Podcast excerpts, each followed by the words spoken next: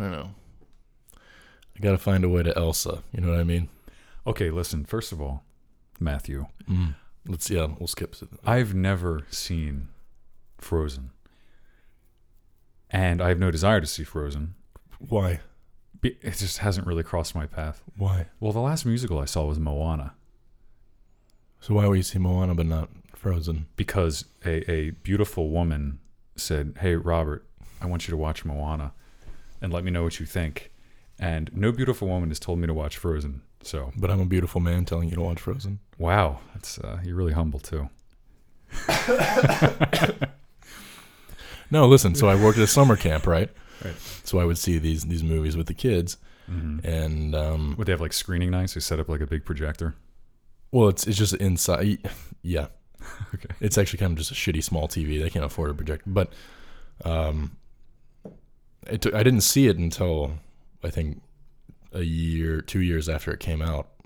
But when I first got to Korea, the little Korean children were singing "Let It Go" and "Do You Want to Build a Snowman" in broken English, and it's the most adorable thing. Uh, but no, so I, I finally when I got back to the states, I was at this this summer camp and and I saw it, and it was delightful. So it is a good movie. It's a good movie. Okay. Check it out. I'm going to wait on that. Probably not going to do it. Um, so, for our listeners, um, I am talking to Matthew Willits right now. He's a second year student of the Ohio University School of Fine Arts Film Division. And that's really all you need to know. Right, Matthew? Perfect. Okay. Uh, when's the last? When did we actually talk about doing this for the first time? I want to say it was like two weeks ago. Was it two weeks ago? Yeah. Yeah, and you, you kind of came to me because after I talked to, I had such a good time talking to Yafet and Tim. But I mean, schedules. This, I mean, you you know the the program here, the film program is relentless. Arduous. I mean, there's so much to do, and one of the reasons that I wanted to talk to you specifically on the podcast is because, um, you come at film from a kind of direction that's not film geek necessarily, and that- that's definitely part of it because you watch a lot of movies. Mm. But when I found out that you did some boxing, mm. when I found out that you came from, you were hung out in Korea, mm. when I found out that your undergrad was not related to film. Well, I mean, it was related to film, kind of tangentially. What was your undergrad? It was psychology and Sociology and psychology, and Right. a minor in screenwriting. right minor in screenwriting. Why Yeah. didn't you choose? Can you tell me a little bit about why you the time between undergrad and film school? Yeah, I mean, oh, so I didn't. Okay, so I went to um, my undergrad initially to Western Carolina University for film production. I heard that they had a good program, and uh, somehow did not hear about the North Carolina School of the Arts in Winston Salem, which is like a dynamite undergrad for film. And you're from North Carolina. I'm from North Carolina. Okay. Um, I somehow didn't hear about this program. I, I don't know how. Um, this was for everyone who, who doesn't know. This would have been, oh God, 2007, before the before the internet was was a big thing. No, um, didn't have smartphones back then. Couldn't just Google um, good film schools in your area. Right. So I go to Western Carolina University and um, wasn't into it. The the director of the program there, a man by the name of Jack Sholder, who, uh, if you're wondering what his IMDb credits are, uh, dir- Do tell. director for uh, A Nightmare on Elm Street two, uh, Freddy's Revenge. Really? So if you haven't seen that movie, good. No, Wait, have you seen it? Did you watch I it have, before yeah, you applied because you needed to know? No, I, I didn't watch it until uh, afterwards. I think. Um, anyway, so this guy was was not not kind. Um, very condescending guy. I came in there, you know, me at, I guess I was 18 at the time. Very terrified individual, and uh, in my high Generally or like academically? What do you mean? Uh, I was just a nervous little fella. So, but I came in with this this feature film that I made in high school, You made a feature in high school? I did. I made a feature film in high school. It's really bad. You'll never see it, Why not? Come on. but it has it has a lot of content that is um, very much from the mind of a high schooler, which is not okay. Uh, so I'm just gonna let that one go. let it let it go. I mean, just like Just like Elsa. Exactly. Now you're learning. Uh, no, so I showed this guy the film because it actually we had we got it premiered at this really tiny theater in Burlington, where I'm from. Technically, Graham. Um, they were just super nice, and we were like, "Hey, we have this feature film. Would you guys let us show it?" And they did, and it was it was awesome. All like 95 people came from our high school in our in our area Nice. and I don't know. It was just it was it was a great time. Um, introduced the movie. The, again, the movie wasn't great, but being What being was the 18, movie called? Um, I'm not gonna say. No one can Google. There's no chance because I think it's somewhere on the internet, I'm really disappointed. which I probably shouldn't say. Uh, but so um, so we show this movie and stoked on it, and then I get a second screening of it after I got into to WCU, and they were going to show it at their theater, and they did. And this Jack Sholder guy, this director of the program, went and saw it, and he was just real cold on it, which I don't blame him for. I mean, it wasn't good, but then I had a meeting with him in his office, and he was just very discouraging in general. Not like, oh, your movie was bad, but you did put in a lot of effort at the age of 17, 18. You know, good for you. Uh, you show a lot of promise. Nothing like that. He was he was basically like, ugh, you're you're kind of, mm, you don't know what you're doing, do you? So I was like, ah, okay, okay. So I said, Yeah, at 18 years old. I mean, who knows what they're doing? Come on. Exactly. Of course, I I didn't think I knew what I was doing, which is why it felt he was just being a real asshole.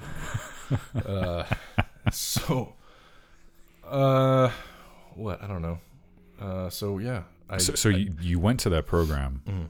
for how long? How long did you in One that year. pro- And then you dropped out? mhm, Okay. transferred to uh, UNCC, and uh, they didn't have a film program, which was just as well. Uh, and then So had you given up on the idea of pursuing film at that point? No, I don't think I had. I don't think I had the idea that I was ever. Oh, I don't know what I was doing. I never knew. There wasn't a plan. It was just I assume this is a thing I like doing, so I'm gonna keep doing it until I'm not allowed to do it anymore. Right. You know, there wasn't like I don't think I even thought like, oh, I'll do this for a living, because I just was a very naive and You were 18. yeah. Right. That's fine. So so that was I mean that was it you know I uh, transferred schools um, did the sociology thing because I really I think people are fascinating and, and psychology thing and uh, was kind of doing screenwriting on the side and keep making shorts with my friends and uh, really took to screenwriting uh, studied under a man named uh, Rodney Stringfellow who wrote for uh, Nick Jr. If you know Gullah Gullah Island, or uh, all of these other, like I think, I don't know if he worked on Little Bill. Uh, Let me tell you about the only times I watched Nickelodeon. One times I watched Nickelodeon is when I went to a friend's house who had cable TV, or I went to my grandparents' house and didn't feel like watching golf. you you were you were a golf watcher as a child. No, I mean I was forced to when it wasn't the right season. Okay, You know, it wasn't baseball or football season. My grandparents had golf on. sure. Um, it's a whole other thing. So yeah, Nick Jr. No, I don't know Gullah Gullah Island, but so okay. So you learned Taina. you is learned another from a master, is what you're telling No, me. he was he was uh, the man. He he. I've never had a a better professor. I mean, of of screenwriting. What was his method for teaching screenwriting? I don't know. I mean, straightforward. He just he'd introduce format. He walked you through the steps. You know, um, after basic format, he he then focused on just storytelling, how to tell a good story. Mm-hmm. And the thing is, is he was an enabler, and you know, in the best kind of way. Um, he just had a very very gentle approach in in saying, encouraging you to write about what you wanted to write about. It wasn't. he like- wasn't focusing on content; he was focusing on the formal elements of screenwriting. Is what you're saying? No, I mean certainly the content as well. But I'm saying he didn't try to steer your content. Okay. So you could you could write about whatever you want to write about, and he would just try and help you make that into a good story. It's not like Right. It, I know. Yeah. Okay. That makes perfect sense. One of my, um, I, I'm just gonna say it. I learned a lot about storytelling from my theater professor Don LaPlante uh, back when I was an undergrad. And one of the things we did when we actually had a roundtable discussion, it was a playwriting class. It wasn't even screenwriting. It was playwriting. So I was a little bit at a disadvantage because I think that talk is cheap and really long conversations um, on screen kind of I, I feel like they get a little bit tedious if they're not done really well. But he had this format where you would they would you you have the script, you'd read the play, or the short play or whatever, and then the people in the room would ask questions and you weren't allowed to respond. And they were not allowed to suggest what you should do to your script. That was a really important thing. And if someone tried to say, you know, maybe you should, he would stop them and say, no, we're not giving suggestions. But if you wrote down all the questions and you kept the questions in mind, and if everyone had similar questions about the script, it would encourage you to creatively address those problems. And I think that that is a way to kind of bring you to a level where you can write a better script than to force some kind of solution. And it's a, it's way more organic that way. So yeah, I mean, I think that's a really that's a good way to do it. totally, and that's that's what he did with the workshopping. Except he did allow people to to offer suggestions, but he would only say, you know, don't write the person's script for them. Don't attempt to write someone else's script. He could say like, you know, you could. It's fair to say something like, well, maybe you could such and such, right? Right. But not to be like, oh, you should definitely take it this way. And so, I mean, the way that he constructed his workshops is now, now that I'm in a teaching position here at OU, that's I just completely, completely jacked his his teaching methods and his workshop style. Do you have a uh, do you have well, I mean, um, do you have any textbooks you use? No, because Because you don't have a screenwriting book that you wrote that you can get them to buy so you get royalties. Is that what you're telling me? that's exactly what I'm telling you. Uh, I'm in it for the dollar, folks, uh, not for the art. So okay, how do you start then? What's day one like in your screenwriting I class? mean, day one's format. I mean, I just I teach them. You know, I, I walk them through the same thing that that my professor taught me. But the thing is, you know, I think most screenwriting books are not written by successful screenwriters, like Rob McKee, and maybe right? and maybe that's kind of um, I, I feel immediately kind of uh, all too self-aware because I feel like I start getting very arrogant when we talk about this. So whatever, I'll just seem arrogant in the subject. But it's like you know, not not that I have success either, but I just it bothers me that people say, "Oh, here's definitely how you should write your screenplay," when they've never sold a screenplay Right. and they're what they're doing is they're studying trends you know when they we talk about page count and all of these things that you know you're familiar with but people listening might not be like you know okay the end of act one is, Okay, is around- give me, for an example, Mhm. what people say your screenplay has to be to, to sell it to get someone to read it today. Has to be at least how many pages. It has to have what, what, and what. sure. I mean it's it's like 90 to 110 pages um, so that you can have this kind well not 90 sorry. Uh, so so generally let me just break it down. So generally uh, a film is comprised of three acts okay? And the first act is about 30 pages.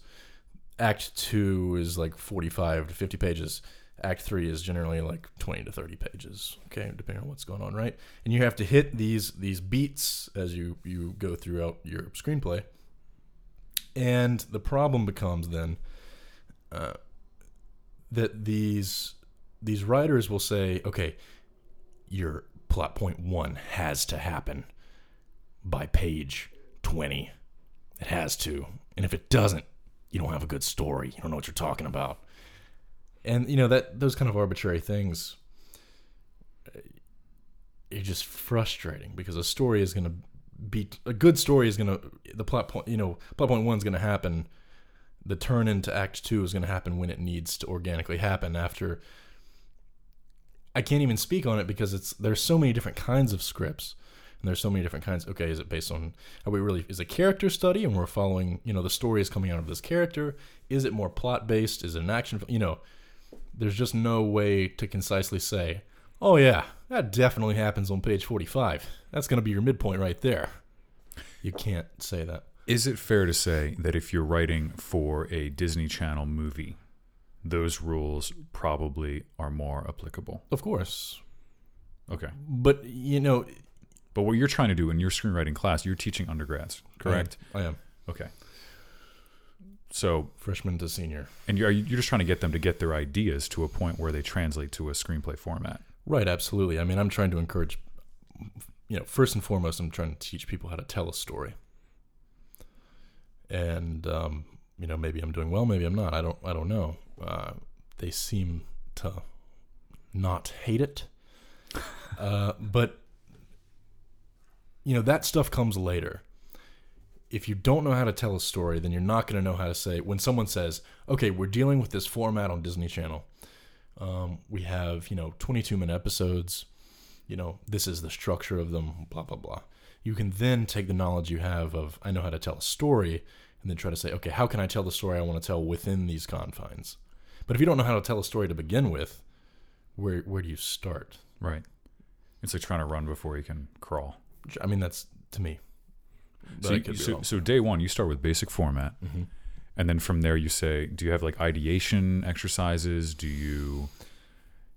Uh, no, I know. So my roommate does stuff like that, but I don't. I, I um. Two screenwriting teachers in one house.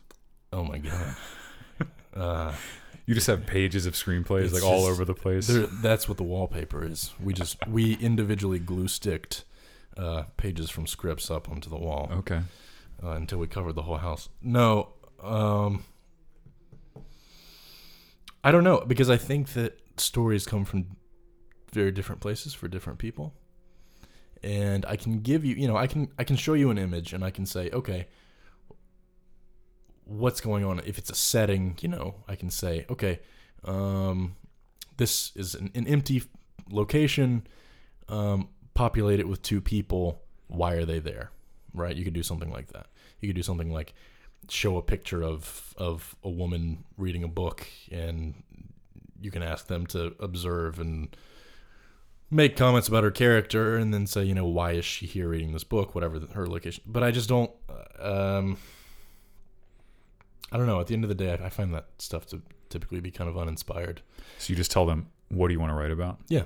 And just say go. Mm. I ask them about their interests. I, I start by saying, you know, what are your favorite films? What type of films do you want to write? Because those two things may be very, may be very different. Mm-hmm. Um, they are for me. yeah. right. So, so, so, Robert, uh, what are your favorite types of films?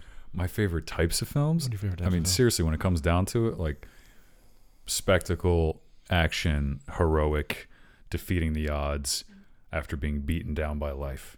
And uh, what type of film do you want to write? Um, yeah, experimental, trippy, dark, obscure, abstract.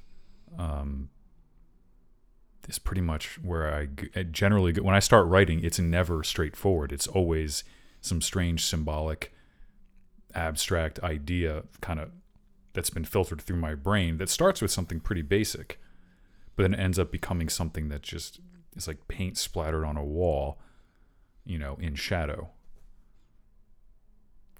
Got it. where I came from. But the, the thing is, is like, okay, one of my favorite movies, Gladiator. Sure. Okay, I will never, from where I'm standing right now, write a script that is anything remotely resembling Gladiator. But those are the kind of movies I like watching. So then it becomes okay. Favorite types of films. What do I want to write? So then it becomes, what do I need to actually research? Like right now, I'm watching a bunch of horror films. Mm-hmm. That's my thing right now because the script I have in my mind has horror elements to it. I don't watch horror movies. I don't like horror movies. I don't like being scared. Okay. So it becomes this is essential research for what I want to accomplish, but I'd rather watch, you know, Spartacus on the Starz channel. You know what I mean? It, you know, Yeah, you no, no, what I'm no, saying? definitely. and and that's well, the distinction I'm trying to make is that that the the the thing becomes with these kids is that they they don't know how to, to distinguish between the two at first, and that's why you have to say, you know, you like these types of movies, but they they typically aren't self aware enough to say, oh, but I don't want to write that type of thing, and that's why it's it's really about getting to know like. I kind of try to get them to know themselves almost through quick conversations. I wish we could linger on it more, um, but I just want to make them reflect kind of on, on themselves personally and figure out what type of story they're best uh, uh, capable of telling, Mm-hmm. so that they don't waste their time trying to write something they're probably not going to be good at writing. It's interesting because it's almost like you can apply that to different fields too. Like, um, uh, for example, Mark Morton, who's the uh, lead guitarist of Lamb of God, one of my favorite metal bands, he listens to pop music. Like he listens to, to top 40 pop. He listens to plenty of metal too, but it turns out that he writes most of the guitar leads, the catchy sort of riffs that you you remember when you're headbanging. And I think it was um, yeah Randy, the lead singer, said something to the effect of, "Yeah, well he writes the leads because he listens to pop music, which is memorable. So he comes up with the memorable stuff, and then we flesh it out." Cool. So you're thinking, okay, he might l- enjoy this kind of really basic structure, but he applies that to a more complicated metal um, format, which I think is pretty interesting. So, yeah, kind of similar thing. Yeah. And that's, I mean, I don't know, just neat. Yeah. So you got, so you studied sociology, psychology, you minored in screenwriting, you graduated. Then you were like, hmm, what do I do now? that, what was that like? What I did, what I did then was say, "Well, mom and dad, it's time to go out west and make it big in Hollywood." And um, so I, I had been. So you came to Ohio. That's right. No, so this was this was 2012, and uh, May of 2012, and uh, I had been in contact with a woman who worked at I don't know want to say the studio, but it rhymes with sh- Schmeromount, and uh, this woman. Um, no, I'll say the whole story. It's yeah, fine. please do it. So so uh, there's something called the Paramount Page Program, right? And the Page Program is is not even an on-set thing. It's basically like you work. Sometimes it's some. It can be on the lot, okay, but basically you're like a tour guide for people come through, and you like drive the, the golf cart around and you, you take them to the shops, and you say, you know, oh, this is the studio where such and such was shot, right? And um, You do that voice again. What- you say? what it is is what it is is a good foot in the door position. You get to be there. you get to be there, right? You're making huge. contacts, you're making you're making network opportunities, and uh, I think it was ten dollars an hour. So, Nice. uh, so I had been in contact with this woman for uh, a literal four months about having this position when I got to LA, um, and it wasn't just emails. It was we had had phone conversations, uh, even as casual as, as texting when I had questions about it.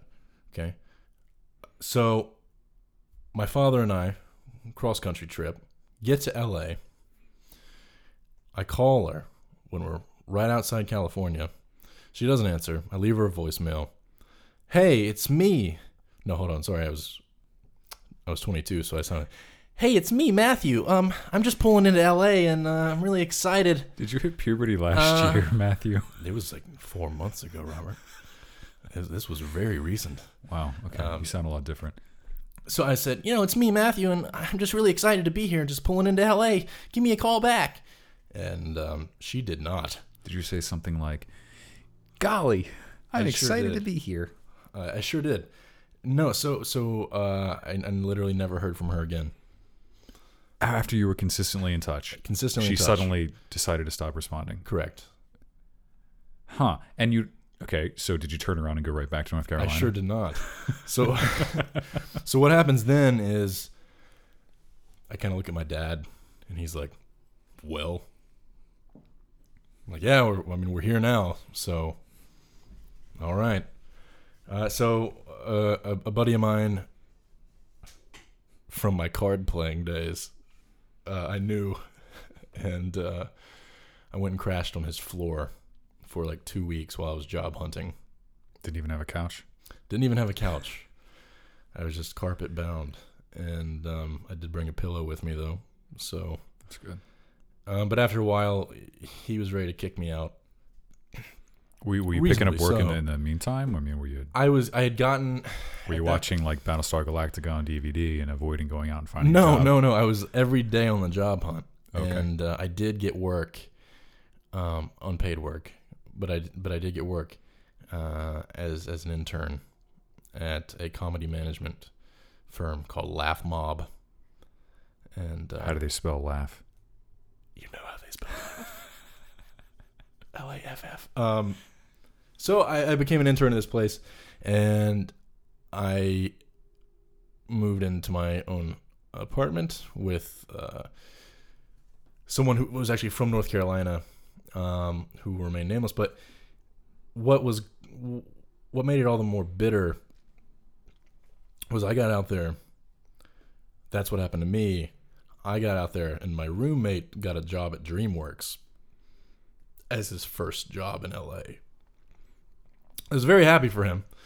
Uh, he just was in there as a logger, and people who for, for, the position of a logger is basically someone who who takes in the footage that has been shot, Mhm. and you log it, you name it, and that's that's what you do. That's It's his entire like job. DIT. Yeah, What what exactly does DIT stand for? uh, digital imaging technician. Okay.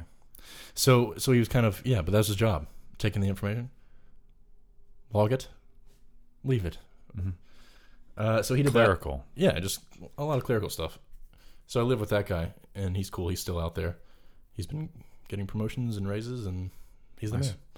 I wish him all the best. And uh, so, yeah, I mean, How long were you out there doing this kind of unpaid um, a year, floor surfing thing? You a year? a year. I well, I mean, I, I not you mean before I moved into my place? No, no. Like your total time in Los Angeles before leaving.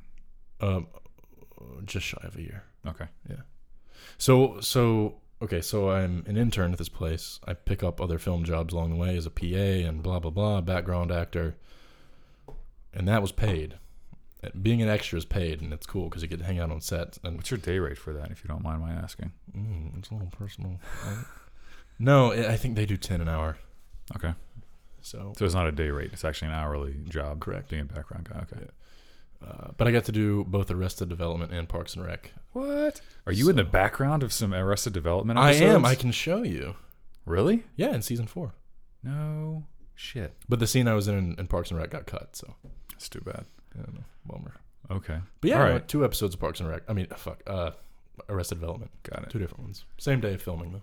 hmm Uh, so what I do? Uh, I couldn't pay my bills, so I got a job at a record store to supplement hmm Yeah.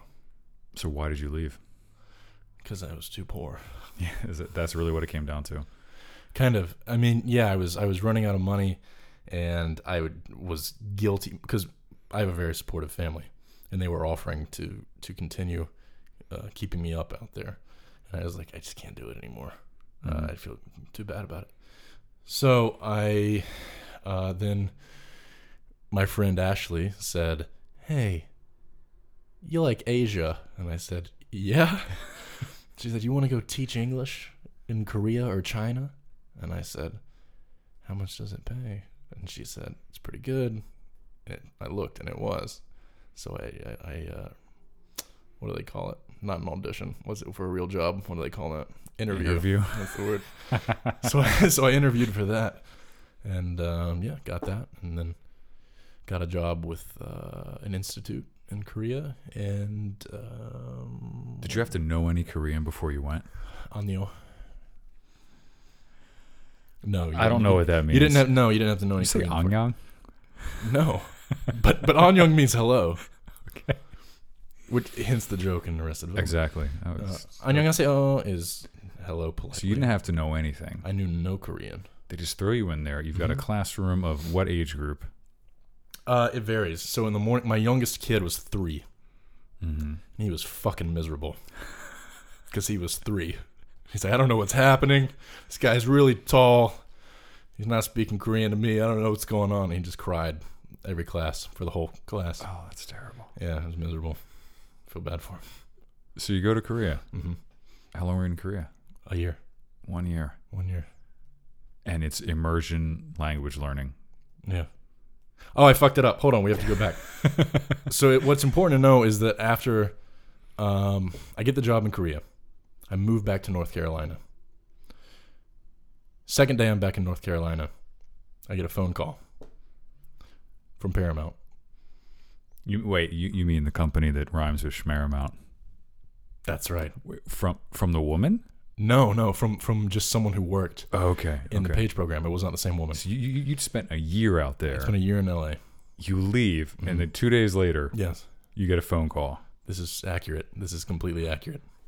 I get a phone call and uh, they it wasn't you know it wasn't a job offer. It was an interview offer, right? Mm-hmm. And I said I was just I was boiling. I was you have to count to ten and I was hold like, your "Oh, breath. That's what I said. Actually, I'm no longer interested. And that woman said she was she was I don't know, like I just she talked to me like I had just murdered her child. She was like, You're not you're not interested. And I said, Yeah, I'm actually no longer in the area. She said, Well, okay. And I was like, Yeah. So and I thought I was so I thought I was so cool. Oh yeah, I don't need your job interview at your schmear amount. I don't want it. Uh, and then in hindsight, and that's pretty probably fucking dumb. Yeah, but I mean, you th- so then you go to Korea though. Right, but it, it, Radically different experience. radically different. And I don't I don't ultimately regret it, but I feel like had I not, and this is part of, you know, me, I guess, four years later, had I the temperament n- that I have now back then, I probably would have gone. You know what? Actually, I think I might take that interview and see how that pans out. Would it have been a phone interview or in person? I mean, It would have been in person, so I'd have had to have flown back to LA. I think. Yeesh. So that I mean that is a nightmare, but you know, you, I shouldn't have been so hot headed about Right. it in hindsight. However, can't change it. Sure. So you go to Korea. So I go to Did you enjoy teaching kids how to speak English? absolutely. Yeah. Yeah. So you, you like teaching, Yeah, I love teaching. Imparting knowledge. right? It's delightful. What, what I'm curious because I've heard about these programs before where someone ships off and teaches English without having without knowing the, the language of the country. So are, are we assuming that they have a baseline of conversational English, No, not at all. or they get into class and you go you go hi Yeah. I don't know Korean Mm-hmm. let's talk. Absolutely. That's what you do. Mm-hmm. What? Yeah. Is they give you a that so cra- curriculum? is that No, so crazy? It is crazy. It's completely crazy. I don't think how I'd did have you learn English? How did I learn English? Well, I was taught Exactly. by my parents. See? And they probably showed you images of things and then said an accompanying word, right? No, I, I, I'm sure I picked it up entirely osmosis I'm sure, style. yeah. yeah. No, so you know, and it's it's it is through this observation, and if I hold up a picture of a fox and say fox, and you point to the children and they go fox, eventually they can form that. So it's a lot then- of pictures. It's a lot of association for the young images. ones, yeah. But I mean, I taught from my youngest was three, my oldest were fourteen. Okay. So and you know the ones that were fourteen, most of them already had a baseline of of uh, English. Did you show movies? Did you? No. No? Uh, so my so and my continued uh, no spoilers. So the school that I worked at got bought out six months into my time there, Mm-hmm. and um, I went from Wonderland to what's the second one called? Through the Looking Glass. Not Wonderland. Hilarious literature joke, everyone. Right. There you go. Uh, no, so um, the second school, it's gonna kill me. I can't think of it. I can't think of it. Uh, Take your time. oh my god.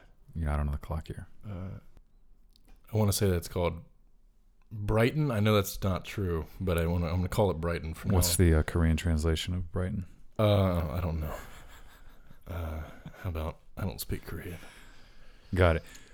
Um, so y- your love for teaching was born. You like Asian stuff. You're probably a fan of Park Chan Wook, right? Of course, Who did Old Boy for our listeners who don't know who he is. top three. Sympathy for uh, Lady Vengeance. What was the second one? Sympathy for Mr. Vengeance. Okay, yeah. So there's two Vengeance ones, three Vengeance ones. The Vengeance trilogy. Mm-hmm. I love Old Boy. What a great movie. It's good. What a terrifying movie. It's very good. Yeah, it is good. One one of your top favorite directors? Mm-hmm. Really? Mhm. Okay. Top three. Who's your favorite director? Uh, ask me tomorrow. Okay, fine. When did you start punching people in the face? In Korea. Okay. And but but I I don't I, know. want to know why you, while in Korea, while you're teaching these kids, suddenly you decided, you know what? Fists of Fury. Well, first of all, I don't know that I started. I was the one hitting people in the face when I first started. I think I was the one getting hit in the face when I first started. Okay, when did you decide that it was time to allow yourself to be punched in the face? Mm. I mean, uh, I don't know. You know, it's just something I've always been interested in. So you've been a combat sports fan for a while. Yeah, my my father uh, was in the army, hmm and uh, he went to West Point, and he boxed when he was at West Point, and he was the captain of his year's boxing team or whatever. Uh, so I've always had it interest through that, and growing up, he would always kind of show me a thing or two, and uh, yeah, it's just kind of something that I So it was not out of the blue. no this no is it's been something developing where for a while. okay, yeah. are you a UFC fan? Did you watch like Tyson Yeah, fights? I mean, I mean, like it was it was kind of gestating. I mean, I I would kind of casually watch that stuff. I didn't. I, I wasn't like in love with it. Like I gotta see the next one. It was just like, oh, tonight I'm gonna watch some combat sports. hmm So it wasn't uh, an entirely consistent thing. were you a um, kung fu movie fan? Of course. Yeah. Okay. Yeah. So you'd seen Bruce Lee, you'd Mhm. seen some Jackie Chan. Yeah, of course. I'm sure you'd seen some Kurosawa at this point. Yeah. Not kung fu movies technically, but uh, okay. So did you just look for a boxing gym? I mean, how did that go? I did. The thing about boxing in Korea, it's incredibly popular. Like a lot of combat sports in Korea are really popular. And it is different than the way we think of boxing because they typically do it for points. You know, kind of like the. I mean, anyone who's not. Let's assume that our listeners don't know anything about combat. Okay. Uh, okay, so basically, you know, here in America, boxing is technically for points, um, but it tends to be a little bit rougher. I think you could. It's probably fair to say, and that's not to admonish uh, any any Asian kind of boxing or, or martial arts, but they typically uh, play for for more of a point system than they do looking for a KO, And a point is when you make your Contact. glove makes contact with someone's. a successful strike. Okay. Right. Got it. So they're more focused on that, um, but it's really popular, as of course Taekwondo is.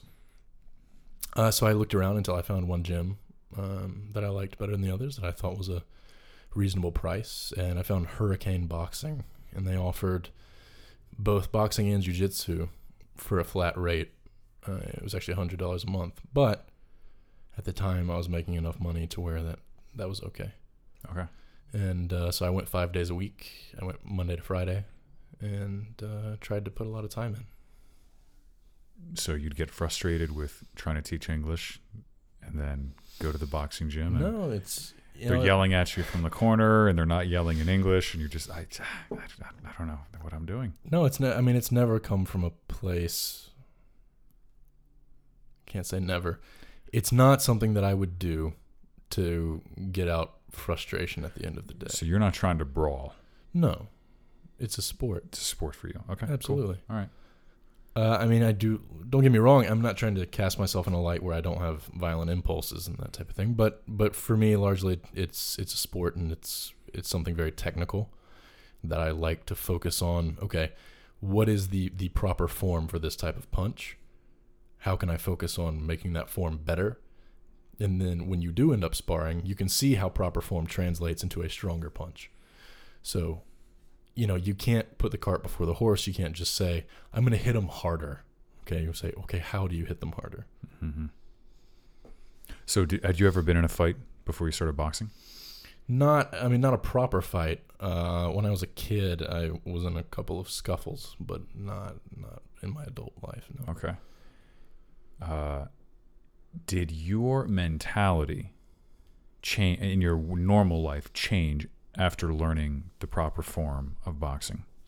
This is something I'm really interested in because I know when people take up a physical discipline, it mm-hmm. changes how they structure things that aren't part of that physical discipline. Like when I started weightlifting, it completely changed how I looked at non weightlifting things. Where suddenly it became, okay, I'm not strong enough yet to lift this amount of weight. What exercises do I need to do? What kind of diet do I need to have to get to that point? Mm-hmm. And then you apply that to other things, and suddenly you're thinking, okay, this isn't working out. What training do I need to do to get to that point? So did that happen for you when you were in Korea? Did did you start like approaching teaching differently? Did you approach writing differently? Like how did that work? Uh, I mean, I absolutely approached. Well, first of all, I'll say once I really dedicated to it, uh, I stopped. You can give yourself a little more space between you and the I, microphone. s- I stopped drinking. Okay. So this was this was the first time I decided to do the whole sober thing. So, so you walked in the gym and said, "Okay, not drinking." I mean, after like I, I was taking it for a couple of weeks, but when I actually decided like I want to be serious about this, I want to dedicate to this. Wait, was were you like walking in there hungover? No, Was it inhibiting your ability to mean- throw a punch? I mean, What you got to know about Korean culture is also this: they're really big drinkers. okay, Um, I did not know that. The, yeah, I know that Japan, there's a huge drinking culture. Like right as soon as you clock out of work. Absolutely the same in Sou- South Korea. So Okay. you you work really really hard. You work nine to ten hours a day, and then you go drink really hard. That's that's their system. Work hard, play hard. Absolutely. So you'll go and you'll get off work, and then you'll go to a, nearby restaurant, to a you know a, a barbecue place, have a bunch of soju, which is kind of think of as their like sake. Okay. Um, it's like so it's a rice liquor for people who don't know what that is. Uh, where sake is kind of a rice wine, but soju it's it's kind of a rice liquor, and um, you just kind of sit around in restaurants, eat a bunch of food, drink a lot of liquor. There you go, and then you go home late and don't get as much sleep as you need, and then you wake up and do it again. Man. So you you you you were doing the training for a couple of weeks. Mm-hmm. You're enjoying it. Mm-hmm. You're learning things, and then you decided, okay, because I'm getting serious about this, I need to stop drinking. Mm-hmm. That seems like a philosophical choice, not a physiological one. Can it not be both? Uh, I guess it can. Do you feel like you were sharper when you stopped drinking, Absolutely. even if you weren't? There was no like hangover situation. You just feel more focused. Well, I think you, even if you're not hungover, I mean, alcohol is literally a poison. Right. So it's, It's a depressant as right, well. It's just not good for your your energy. It's just not good for your your body. Period. hmm And don't get me wrong. I don't. People listening, I don't mean to. When I say these things, I'm not trying to put down alcohol, and I'm not trying to put down drinking. I'm just merely stating the, the physical effects. Yeah, you better not. As he reaches for his Jameson. Sipping some Jameson, friends. Uh, but it's just true. I know I personally, some people can drink and still be really physical, and I know for me that's not the case. Yeah, my friend Josh, when when he's uh competed because he's he's done some jujitsu competitions, when he's training for a competition, no drinking. Sure. And I mean, this is he's a brewer. Mm-hmm. Like he works at a brewery and is like, okay, no drinking while I'm preparing for this competition. And I've never I've never actually, as an adult, competed. Sure. It's only ever been training, so that's never actually been a factor. So, so you stop drinking, Mm-hmm. And did, did you get a fight set up? I mean, like how long did it take before you really actually where, where the stakes were high enough to test your actual training? How did that work? So the pr- the problem became that I wanted to fight someone, but I'm I'm a very large person. Yeah, uh, Matt, what are you six five? I am, Matthew is very tall. But I'm not big. I wouldn't describe me as big. What are you, 190, right? I'm, yeah, I'm a buck ninety. So 6'5", 190. Okay, do the math, friends. so pretty pretty thin looking. So I'm really not that scary, but no one wanted to uh, fight me because one, I was American, and two, I was very large. Wait, d- are they intimidated by Americans? In a, I mean, in, in a way, Culturally speaking, South Korea Uh-huh. relationship with America. uh, good. I mean, you have a lot of uh, Western ideas of fashion and things that kind of get that uh, kind of get absorbed and, and re. Oh, they have a huge video game culture in Korea too. They- They've got they like do. StarCraft tournaments where they make like a million dollars if they win, right? It's yeah, it's like they're basically their national sport. Their national sport is StarCraft. Yeah, basically. I mean, it's I say that in jest, but but no, they they love. There are, there are professional gamers. absolutely, yeah. That's amazing. So so generally, the attitude towards America is, is a generally positive one. Absolutely, yeah. Okay. I mean, you know, of course, you have people that don't like America and think that, you know, we're poisoning them and blah blah blah blah blah blah. blah. Right. Um, which you know, uh, anytime I would be walking down the street with a female coworker, whatever, it doesn't doesn't matter. They don't know the situation. Even if I'm, you know, I'm not holding hands, I'm not doing anything, just walking next to them, and you're gonna get like middle aged to older Korean men who who stare daggers at you Right. for just being with a Korean female. Wow. So no one wanted to fight you. Right. So yeah, so no, so no one wants to fight. So you're begging for a fight. You're like, please kick my ass. Kwanjang Nim, Kwanjang Nim, which means coach, um, or master. How long were okay? Sorry for interrupting. How long were you training before you asked for a fight? I'm assuming you asked for a fight. Yeah, I mean, not. Uh, I don't know. It was something like four months, Okay.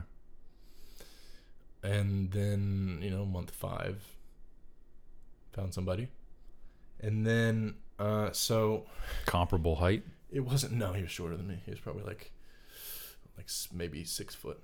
Okay. So this guy um, comes in. I didn't go anywhere. He came into our gym. We use our ring.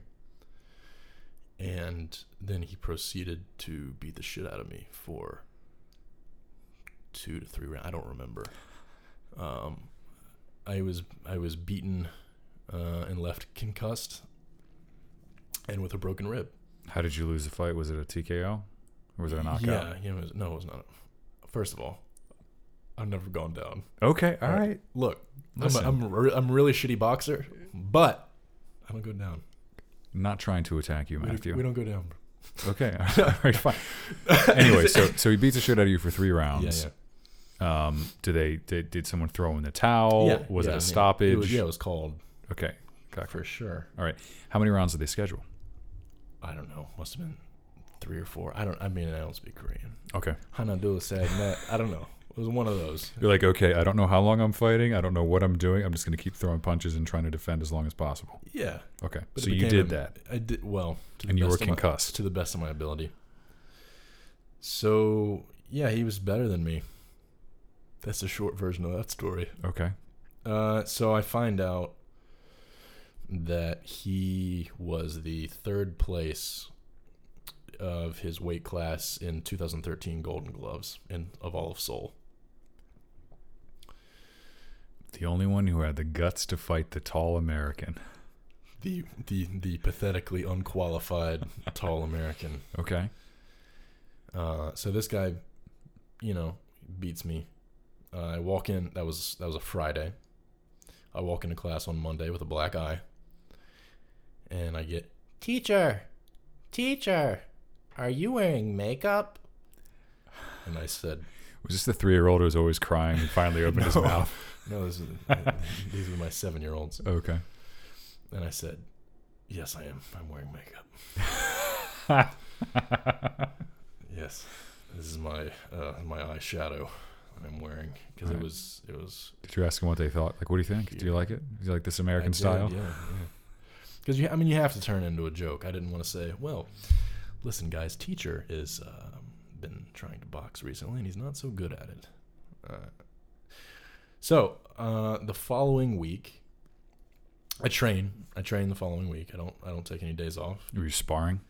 Because I'm a fool. No, no, I, I, didn't spar. I just was um, just training and doing the weightlifting stuff. And I go to bench on uh, Thursday, and I throw up the bar, and I hear a pop, and I was like, that didn't sound good. Could you feel the pop or you just hear it? I it? just hear it. Huh. So I, I re-rack uh, after I finish my set. And for the I, for those listening, I don't claim this to be. Uh, this is not a testament to my toughness. This is a testament to my stupidity. Um, when you hear a pop come from your body, stop what you're doing. Uh, just, just stop what you're doing.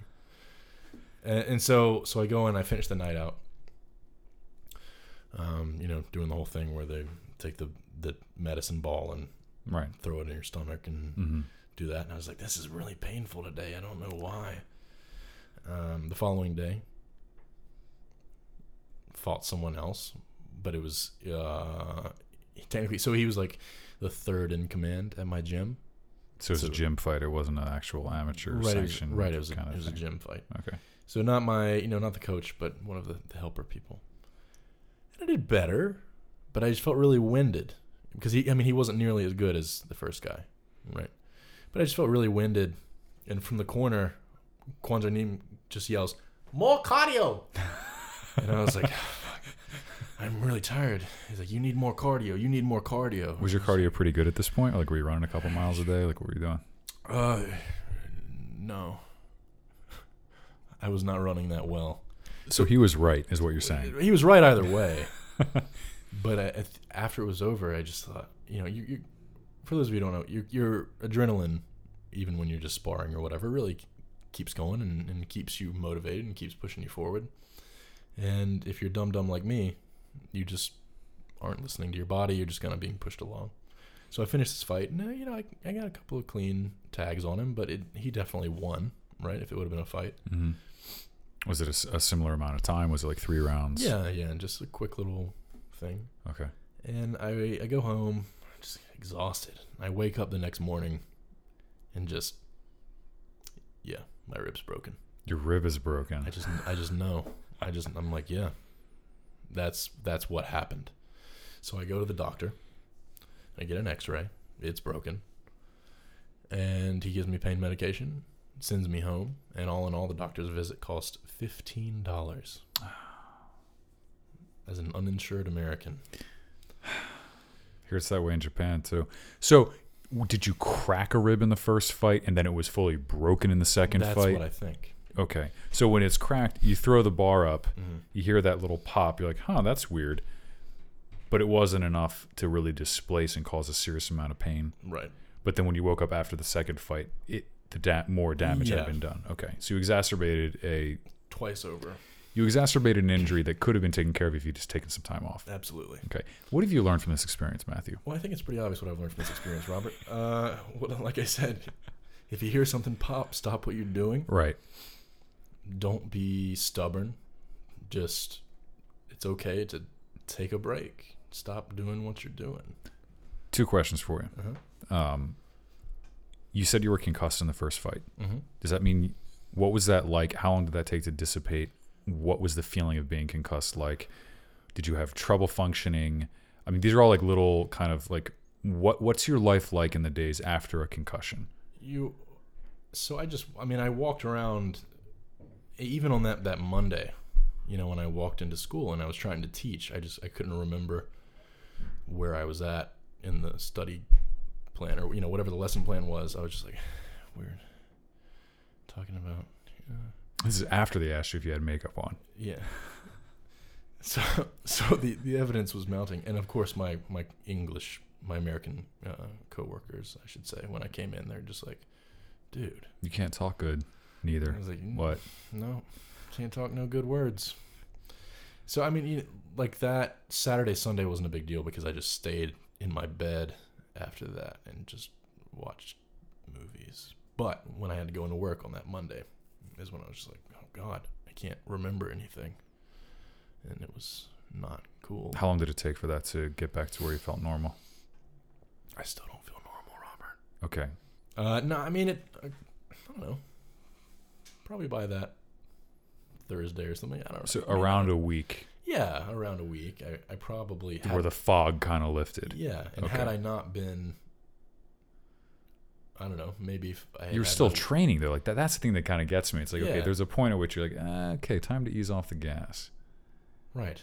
Right. Yeah, You learned that from this experience, obviously. yeah. Okay. So it took about a little less than a week for you to get to be like, oh, I'm alert, and that's when you had the second fight. hmm So then, so I imagine that part of that why you kind of powered forward is because you were concussed and weren't thinking clearly. You're like, yeah, I can take another fight, fine.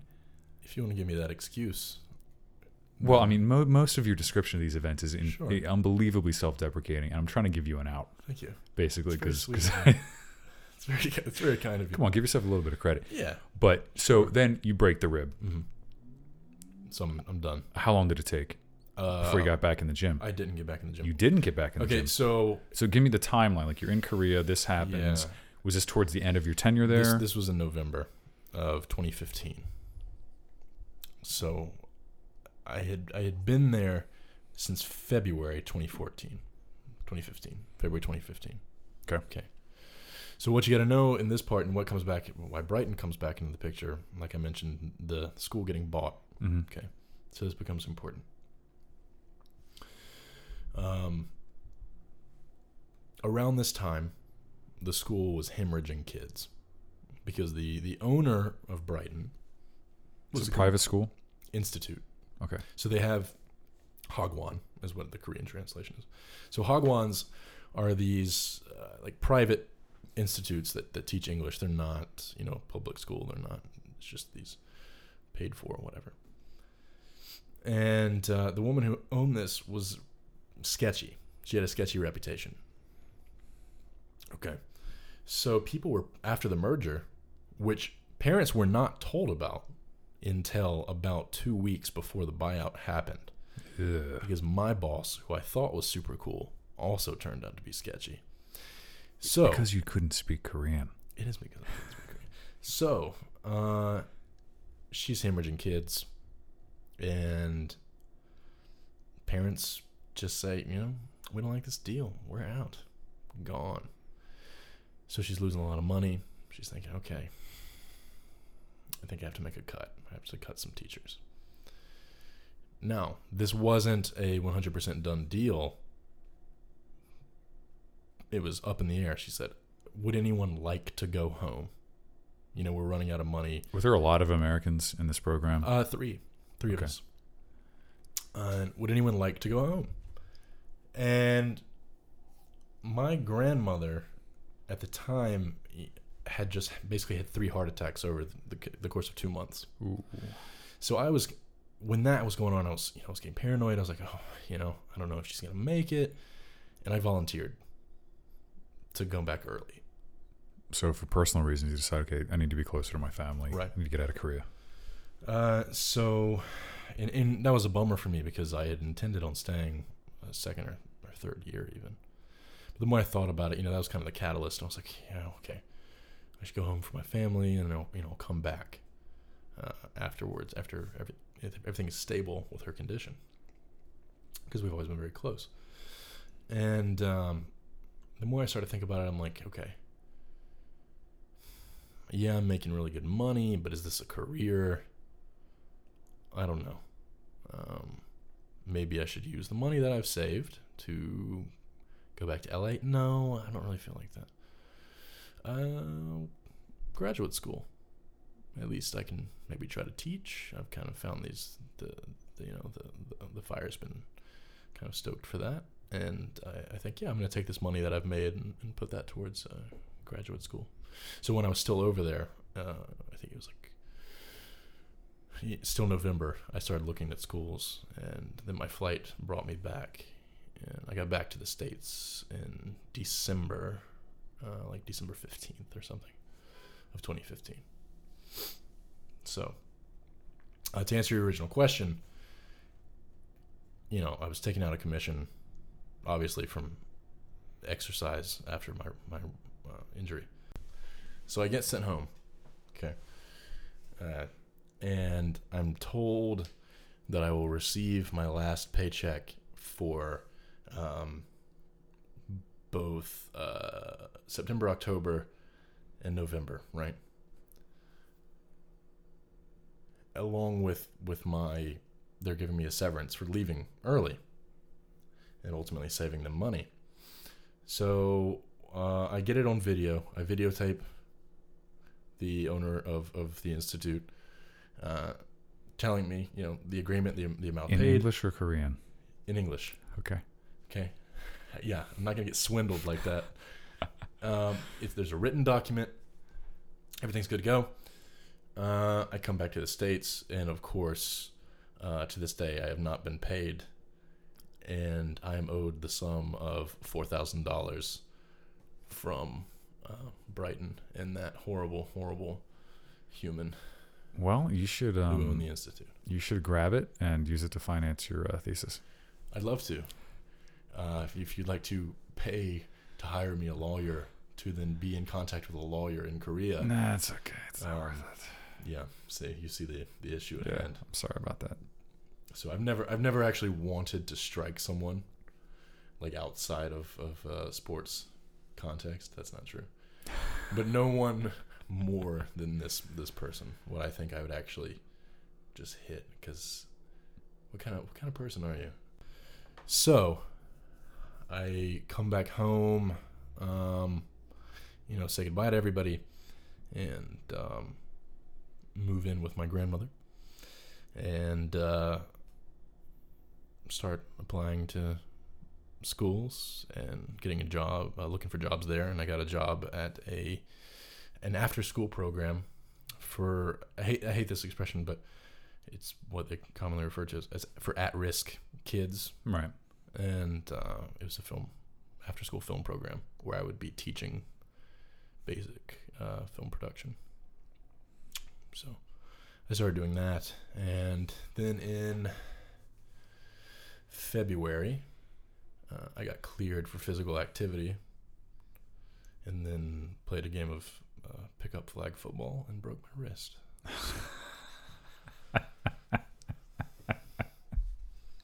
I'm sorry.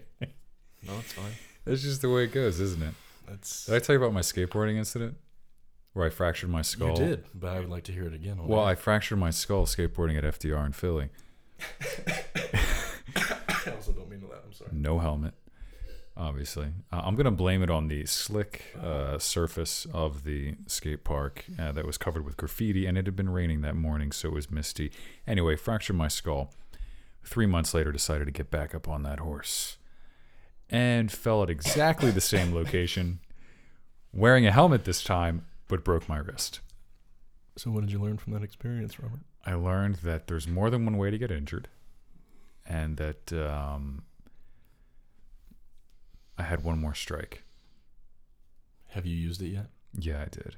I dislocated my shoulder the next time I tried. At least it wasn't your head. right? Yeah. No. It's it's it's. Um, I definitely recovered.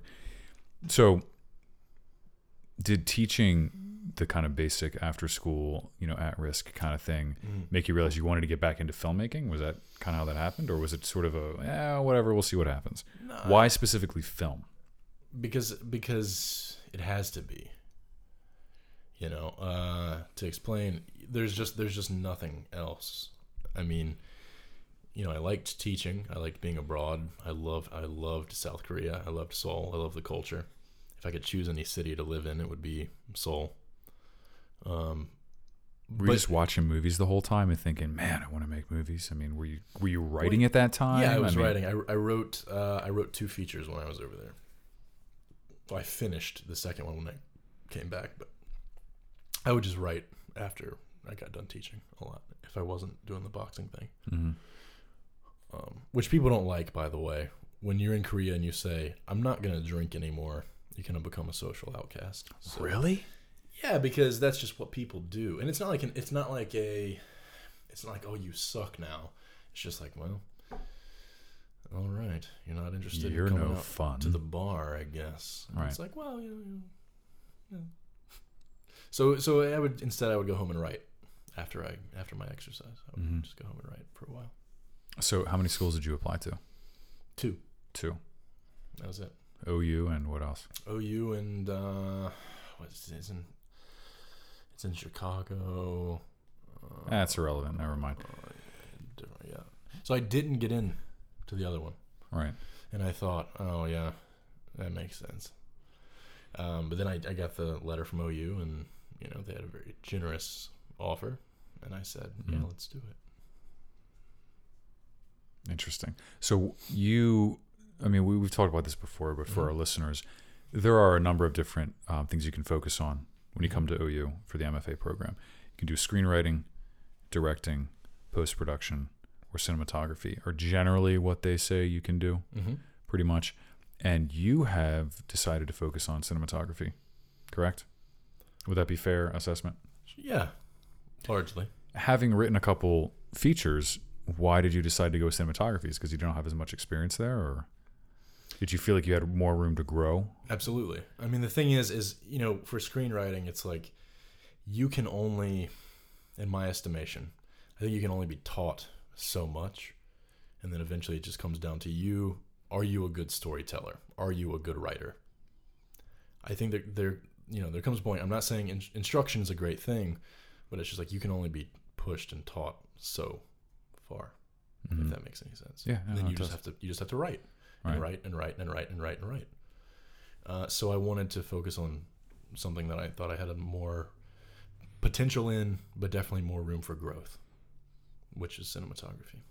Did you go back to your feature from high school and go, "Wow, I could have spent some more time lighting this"? Uh, yes, because we didn't use lights. So there's a DV camera, It was handheld, the entire thing. tripod, baby.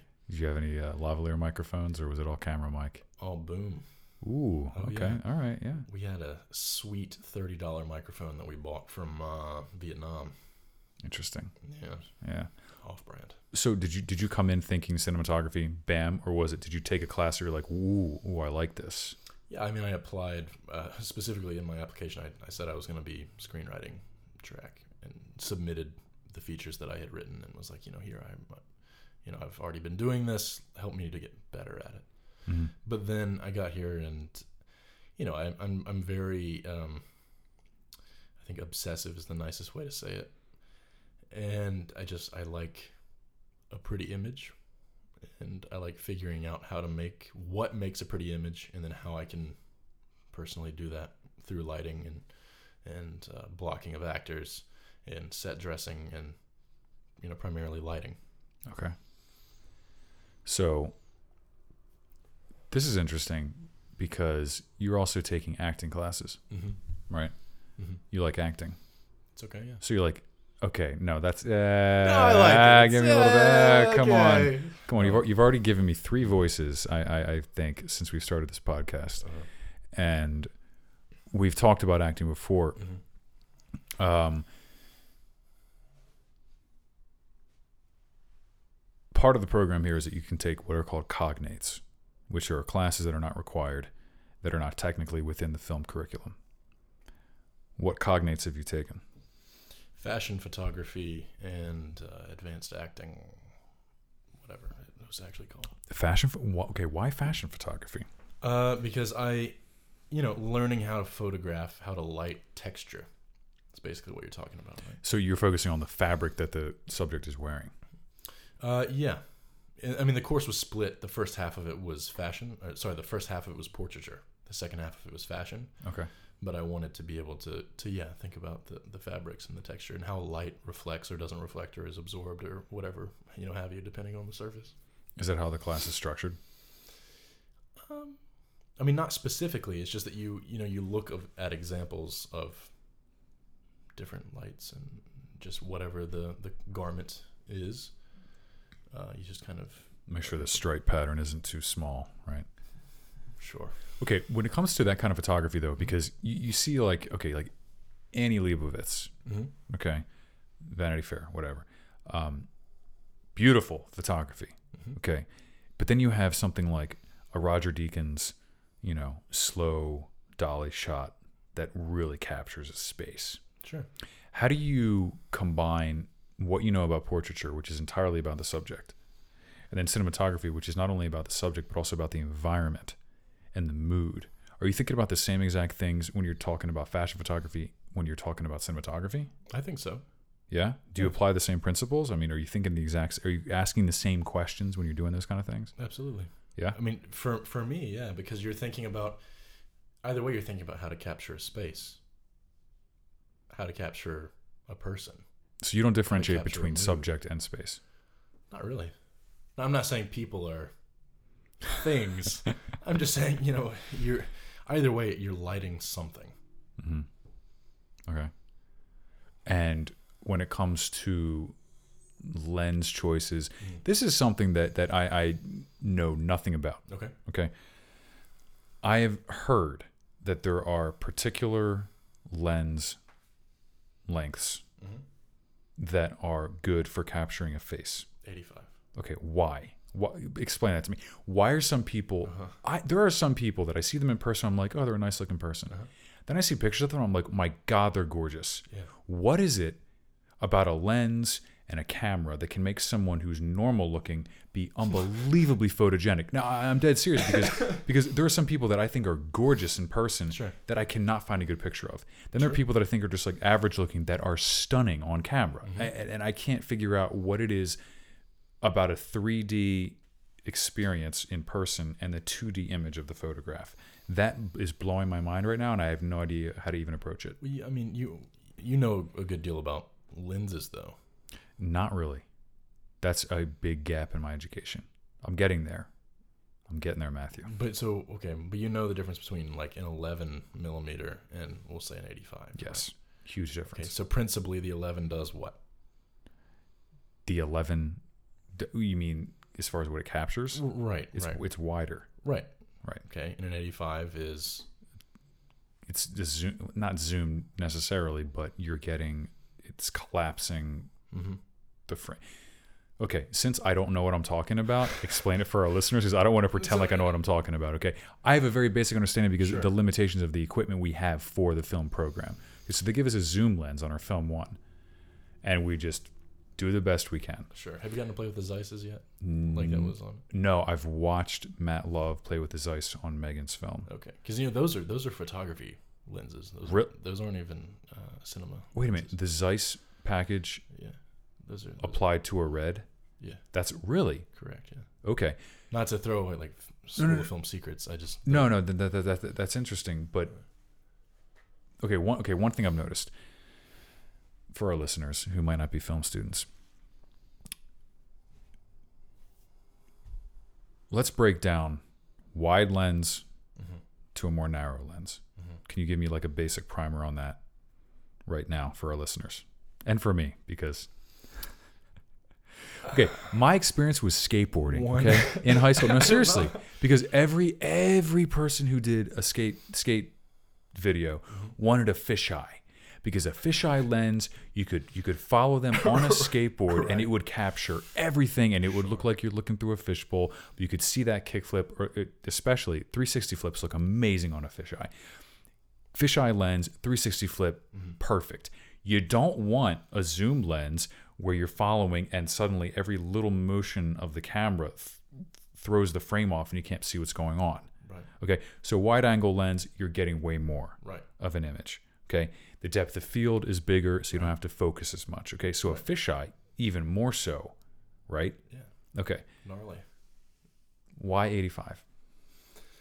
85 millimeter is what we're talking about. Correct. So, an, so an 85 millimeter um, with a also so this is becomes important. Um, cameras have things called f stops. Okay, and f stops typically going to go from like uh, a two on most lenses up to an f 22. Now, the smaller the number, the more light you're letting in. Okay. Um, but what also happens is the smaller the number, the more shallow your depth of field becomes. Okay, so if you're shooting something at a 2.8, it's going to have a more shallow depth of field, more precise depth of field. So the more light you let in, Mm-hmm. the more light you let in, Mm-hmm. the more careful you have to be, be about your focus. Correct. Okay. Uh, so you can kind of play with that in portraiture if you want to put emphasis on a face, right? So, I mean, you, you shoot them at a lower f-stop. You you kind of accentuate uh, their their face, whatever you're trying to accentuate. Let everything else kind of start to drop off and out of focus, and that becomes a way to to direct uh, whoever's looking at the image, your viewer, their literal focus, right? Mhm. Uh, and I guess an 85 can al- it also it compresses, right? You were talking about how 3D image to a 2D surface. Right. So another thing that becomes important that we haven't mentioned yet is, and I'm not trying to, to bore people with all this, but your your your subject uh, to camera distance becomes really important because with an 85, what you have to understand is that your uh, minimal close focus distance you you cannot be what are we two feet apart right now? No, we're about three feet apart. Three feet apart. Uh, I'd have to be farther back, farther away from you to grab focus on you with, with an 85 with the lens that I have. Okay. Um, and and that becomes what becomes important about this is that the the closer or or farther away you get from a subject with that 85 lens, it's still going to start to kind of distort and affect the way the person looks, right? So you have you have that closeness. They're going to kind of like bow, if that makes sense, Mm-hmm. when you get closer with it. Right. So with an 85, you you want to kind of be, I don't know, like let's say like, I mean, it depends on what you're shooting too. But okay, without getting just like listing everything, you just say that depending on your, um, you want to be a little bit farther back because you can always crop in too with with Photoshop and Right. whatever if you need to get it tighter uh, shot. So I I shoot from like I don't know, typically like eight, ten feet back, I guess. And Is if that- you had a fisheye lens or a wide angle lens, you'd be Uh-huh. distorting their actual features. So you're saying that 85 is a nice middle ground. Well, everything's just like you said. It just it's nice and kind of compressed. Mm-hmm. Okay. Yeah. But you're still thinking. So you, you've done some portrait photography, of course, with this fashion Sure. kind of thing. Are you, if you have a scene with two actors Mm-hmm. having a conversation, We're talking about film now. we're talking about film now. Mhm. You're not just shooting one subject for a headshot, for example, okay, Right. like an actor's headshot. Mhm. You're trying to get that scene to work. Mm-hmm. Are you choosing lenses based on what you think the emotional impact is going to be, how much light is going to come in, how things are framed, or, or, or is it just too many factors for each shot to actually have a standard? All of it. I mean, you think about all of it. Like when we were doing. So for your film in December that you shot, Uh, I I mean.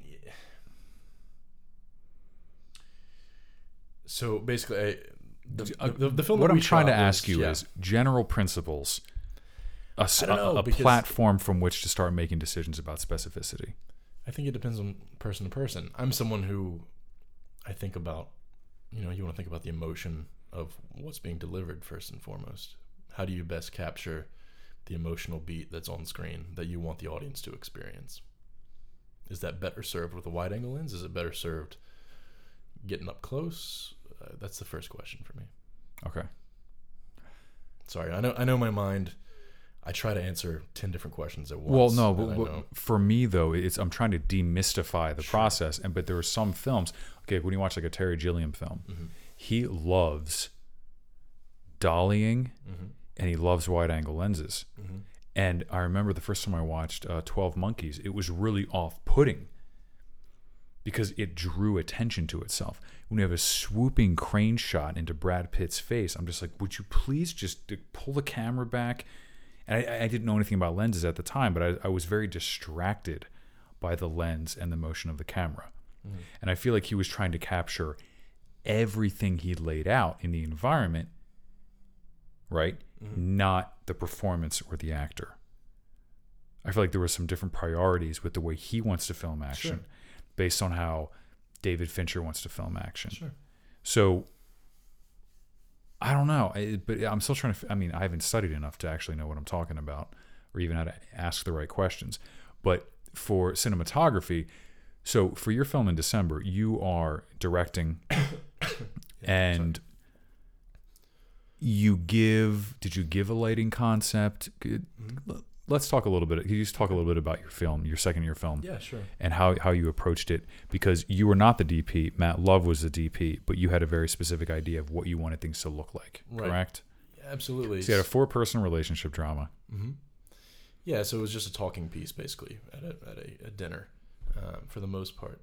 And my reference films for it, I wanted really, um, really not incredibly low key lighting, but uh, I, I like higher contrast. I always do. Um, but I wanted this, the light to be very, quite soft, um, which means you're looking at a lot of diffusion and, and that the, the light is going to wrap around whatever it's hitting. It's not hard, it's not harsh on the subject uh, for people listening. It's just uh, it becomes very soft and also gives the, the light a wider spread. So you're not getting hard shadows and edges. Correct. what you're saying. Okay. You're you're dulling your shadows, Um, so I wanted that, um, but still uh, in a lot of red, a lot of orange, and a lot of brown. Um, just because I wanted to, the the point, the effort was to have, because the content is so uh, uncomfortable. Uh, I wanted to to make sure the image, the colors were were kind of warm and not in an inviting way, kind of grossly warm. Okay. Um, so in, in color, that's what I was thinking. In, in light, that's the basic principle of, of what the target was. Okay. So you tell this to your DP. Mm-hmm. You give him some color samples. Mm-hmm. Did you make him watch some films? Mm-hmm. What'd you make him watch? Uh, we really looked at uh, Social Network, Whiplash, and The Invitation. The Invitation. Who did that? Uh, her name is uh, Karyn. I want to. say I don't. It's not Kurosawa. Um, We're researching right now, dear listener. sorry. No, but I remember watching the um, when I was on set because I, I was a grip on this particular set. There was a very distinct decision to have shadow between the characters, almost as if there was some kind of obfuscation in their relationship. Right. Karyn. Sorry, everyone. Karyn Kusama. Karyn Kusama. Sorry, I'm dying. Don't die. Uh, I, I uh, made the choice to leave my window open last night, and it became quite drafty. And I woke up this morning with Yeah. a cough. Okay, we have day two of Steadicam tomorrow. You can't die now. Uh, so so you weren't actually the DP, no, but you had a very specific idea of what you wanted lighting wise to give to Matt Love correct. to achieve. Okay. And that was mostly diffuse lighting hmm and a color. I mean, did, did you have like a wardrobe person you were talking to? Did you have like a set design person? You're like, okay, we need Mhm. these colors, avoid these colors. Mm-hmm. So even though you got a bun- you got four people talking to each other over dinner, you're thinking about what are they wearing? Where's the light coming from? Mm-hmm. Um, how how clearly can we see this? Um, I mean, so yeah, there's a, a number of factors going into that, but while you're directing, were you thinking about that at all, or did you just let that go to the DP? Well, you, uh, Matt and I, our pre-planning was so extensive um, that on the day I didn't have to spend a lot of time worrying about that. I mean, I, I made tweaks and I said, you know, I do like that, I don't like that. I think we need more of this, we need less of that, whatever. But we had pre-lit uh, in the days leading up to for that primary uh, dinner scene you know, with stand-ins and, and everything. So all that stuff was pretty much good to go, and, and on the day I didn't really have to worry about it, so I could just focus on performance. Um, because for people who don't know, in the past, um, I I tend to to get a little overzealous, and I camera operate for myself. And on my film too, I did literally uh, I I directed, camera operated, gaffed. Uh, yeah, it was it was a problem. So there there are things that on this this project I wanted to be able to let go of and try not to be uh, so controlling over. Mm. So did that by hiring, working with, I should say, someone that I, I trusted and that I worked with extensively and pre-planning, so that on the day I could just do the one job that I needed to do. Right. And that is just pre production. Yeah. Taking the time to actually figure it out before you get to set. Right, and same thing with costumes. I didn't have to worry. I had a fantastic uh, costume and set deck person, Who was your costume and set deck person? uh, Katie McLean. Katie McLean. Oh, yeah. she's fantastic. So so she, you know, I'd, I'd met with her a hell of a lot of times before as well, and we talked about costume and how color, you know, was important for like so you know whatever melodrama bullshit's happening. Uh, the the girl who is uh, simultaneously uh, invested in two different people, um, her costume, you know, just little things like her costume has the same colors as corresponding with both of the people right? So they're both wearing very different colors, and what she's wearing is a mixture of the colors between the two people. Ah. Just I- like, I, you didn't notice that. Little bullshit like that, right? Okay. Uh, and then and then the you know the, the fourth person who doesn't belong uh, with anyone, her colors are like uh, contrast. Nah, what it, it's not the word. Contrasting is not the word. I guess we'll go with that. Contrasting colors to what uh, the other three people are wearing. if I remember correctly, she had a her skirt was a solid color, but her top was more like was it paisley? Jacqueline? Yeah, I don't remember. there's a little bit more variety. I don't know. I'm trying to think right now. I've, No, I've but seen it- this but it- film like a hundred times over. Right, and you've also days, edited it. So I'm, I'm sorry. I'm sorry it. for bringing it up. We'll get back to boxing in a minute. No. But the interesting thing, though, and this is something that I think that a lot of people, casual film, even film fans, don't recognize. They focus on performance, the camera work, the action. They don't realize that you've written a script and you are actually guiding the costume designer and the set decorator to have their elements contribute to the performance, hmm. which makes that performance seem like the, the power of that performance is more intangible because you're like, wait, why is this hitting me in this way? It's like, okay, because their costume is also giving you the impression of this emotion. Sure. The lighting is giving you the impression of this emotion. The colors are telling you, the viewer, to think a certain thing about this.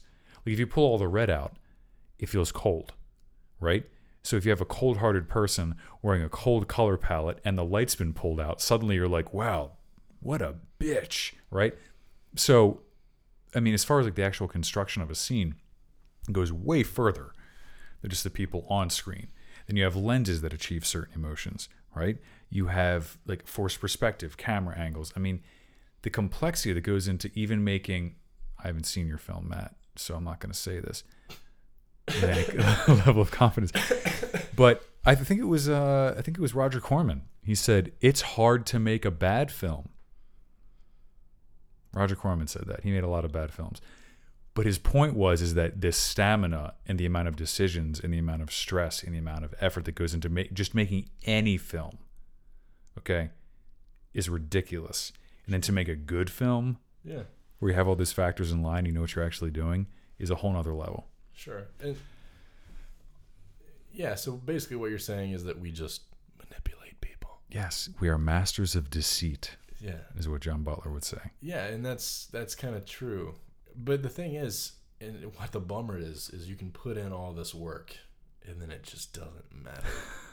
if people don't connect with your story, if people don't connect with your characters, then these kind of, I- I mean, I want to say more tertiary things, but they're they're really not. They don't that you put so much work in just don't seem to even be noticed, right? And there's a good way that things can not be noticed, and then there's like the, the bad way. And uh, So really, it comes back to your screenwriting class. sure, How do we tell stories? Right. That's really what it comes down to. Yeah, because if you have a, sh- I mean, you can put in all the work you want, or you have a shit story, then people don't care. Right. You have the best crew in the world. Yeah, Terrible film. Yeah. It's possible. So it all comes down to can you tell a story? Yeah. It's amazing. yeah, Yeah, there you go. So I want to talk about your film too from uh, your first year. let's talk about it. Okay, because I saw it um, on the big screen at the Athena Grand, before we knew each other. the Athena Cinema rather. Yes, yes. No, we had met. We met at Midnight Madness. Tim Ashby. Awesome dude. Shout out to Tim. What up, Tim? Uh, so I go I go into the the first year screenings, and these are all black and white films shot on a 16 millimeter camera, with either dual system sound, so we recorded the sound separately, or it was entirely foleyed in, or it was a documentary. So a little bit different there your film cues up. Well, first of all, you go up on stage, you're wearing a shirt with a wolf on it. You're wearing like Chuck Taylors and shorts. And I was like, who is this nerd? It's kind of what I was thinking. Um, I've had time to actually, you know, get to know you since then. Your first impression was not wrong. But it starts off and it's a boxing film. And I was like, finally, this is not a melodrama. There's actually punching going on in here. And and it was very realistic and it was it was gritty and it had this raging bull element to it and the sound design was like very immersive and it was there was a gangster subplot and it was what like eight minutes less Three and a half minutes. was it three and a half? It felt like it was a lot. You crammed a lot into three and a half minutes. Yeah. It felt a lot longer than that. But the thing that really struck me is that you you managed to evoke a time period, even though you shot it, it that, that seemed like it was out of the seventies or even earlier. probably 50s actually, even though you shot it in 2015. Mm-hmm. So basically, I really want our listeners to hear how you achieve that, even though Mhm. they haven't seen the film. The boxing thing caught me at first. That's why I actually talked to you Mhm. because you know we were at an after party and I'm like, hey, I need to talk to this tall guy, this Mhm. nerd, find out what his philosophy is and figure things out. And that's when I found out that you actually did some boxing Mm-hmm. and that you liked boxing films and that you wanted to do. What was your approach to this particular project? How did it start? Uh, I I have a deep and abiding uh, love for film noir, and uh, it's just it's and on everything about it. I mean, it's you know, for those for people who don't know, so film noir came out of uh, B movies basically in low budget, right? Because they they couldn't light the whole set, so they would hide the set uh, in darkness, right? Um, and and and then two, uh, you know, German expressionism and all of these things that date way back. So time period wise, we're talking like 1930s, 40s. Yeah, we're talking about a time when some not great things were going on over in Germany. And, I see. uh, Say no more. Some, some not cool things, and a lot of uh, uh, German, you know, Jewish directors and people were, were, were coming over to America, right? And bringing bringing that German expressionism and, and German style over. Like, like, give me some names. I don't fucking know. Do you Fritz think? Lang. You think I make movies? Fritz Lang is the big you think one. I know right? anything about movies? Yes, I don't know what the you, fuck I'm talking you about. teach shit. So, so these guys come over here, and uh, yeah, so so film noir kind of gets starts getting made, and also so people know, at the time they weren't like we're making film noir. They just were making films, uh, and then later the French are actually the people who designated the title, and it doesn't matter. Um, so I just have a deep and abiding affection for these films and I, you know, have this this history and just kind of fascination with with boxing. Even though I'm not very good at it, I just think it's a really, uh, to sound kind of doofy. I just think it's kind of like a, a very honorable and kind of noble thing. It's an American tradition too. Uh, it's just uh, I, I have a lot of love for it. So I wanted to kind of marry those things, and and and you uh, knew that the restrictions were black and white, Mhm. 16 millimeter right. film too for your first year. Right. Yeah. Thank you. That's actually so. I, I The finally had limitations determine the form. Absolutely. And and I finally had something that I thought, okay, if I'm doing if I'm gonna do black and white, I'm gonna take advantage of black and white. And you think about the the, the film stock that we were on was this um, this Kodak uh, negative no no no no no it's uh, just black and white uh, reversal film, which means you don't get a negative, which means you only get one chance at exposure, and the dynamic range isn't. It's okay for the stock we had, but it wasn't the best. Okay, so basically, what that means what you're looking at is uh, dynamic range. There, there are not a lot of. Um, you can't really see into the blacks. Okay, this is a short version, right? Which means you're going to have just a lot of dark blacks. You're just you're it, when it falls off into darkness, it's just dark. Mhm. There's not a, there's not really a gradient. Okay, it's the short way for, for people to. So I knew that I could play with this high contrast and have you know finally this filmic look. So I finally had a medium that I felt like I could make uh, this kind of love letter on. So going in with those those feelings, I just made, you know, the story is is nothing new. We've been talking story to death, but the story is is pretty par for the course. Guy is a boxer, is becoming shitty. He's been losing. So this is the first time he goes to take money to throw a fight, decides not to throw the fight, gets killed, despite giving the money back. Right. The the only twist I tried to put on the trope was that he gives the money back and doesn't try to run. So the climax of the film is he walks into the the base or wherever that this this old man, old mobster is and throws his money at him and is like, you know, I'm done, I'm out.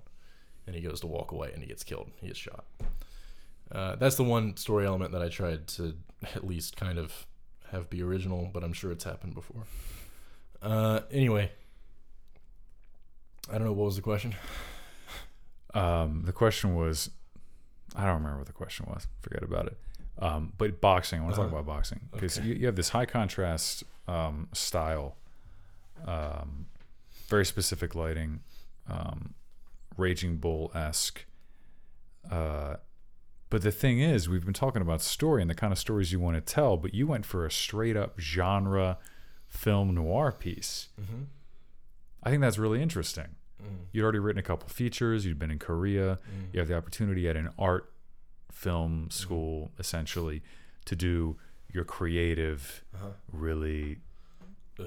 i mean am i gonna i'm probably gonna sound really Oh, um. Tell and- us about it. come on what, what do we have here you went straight genre film noir but you had a plan Mhm. and you just did it you operated dp and you were directing at the same time Mm-hmm. and where did you shoot i want to talk about sam's because Yeah, that's absolutely. when, when I visited Sam's, I was completely blown away. Give us a little backstory on how you found this gym. Let me let me introduce Sam's gym. And Please, I want do you to it. talk about your No. experience Go. afterwards. Yeah, absolutely. You have so Ask me anything. about it. I just want you to. T- so so Sam's gym is this place in uh, Glouster, Ohio. It's been open for about ninety years. Uh, it's ninety. it's- that's ninety, dear it's- listener, not it's- nine. It's fantastic. Uh, so this guy, Sam Jones, sweetest guy on the planet. Uh, his dad was a boxer, owned the gym. He came up under him, boxed, did kickboxing, whatever. So he owns the place now. Uh, it's a donation based establishment. He doesn't charge you. Uh, his motto is, you know, uh, champ. I think champions in the ring, champions in life. Uh, just trying to motivate people to use the discipline you learn in boxing in your everyday life, and to, to use that as a tool to to um, help lead or, or uh, direct youths in a more positive direction. Good guy. Uh, he also knows what the hell he's talking about, you know, and um, the boxer in the film, not the lead actor, but the boxer in the film, um, man by the name of Brian Kamichis. And Brian, I can't, I don't know of his weight class, but Brian currently holds the belt for his weight class in West Virginia, and is, I think he's, I think he's probably had like only two fights on ESPN, but he's, you know, he's definitely had some, some notoriety, and he's he's been he's had a pretty successful boxing career, all things considered and uh, I got him to to be in the film, and he's just, I mean, it was, I was not expect. I find this place, I walk in, How did you find it? You just look up boxing gym Ohio. yeah, and I just, I you know, just checked them all out, and You had had enough time between breaking your rib uh-huh.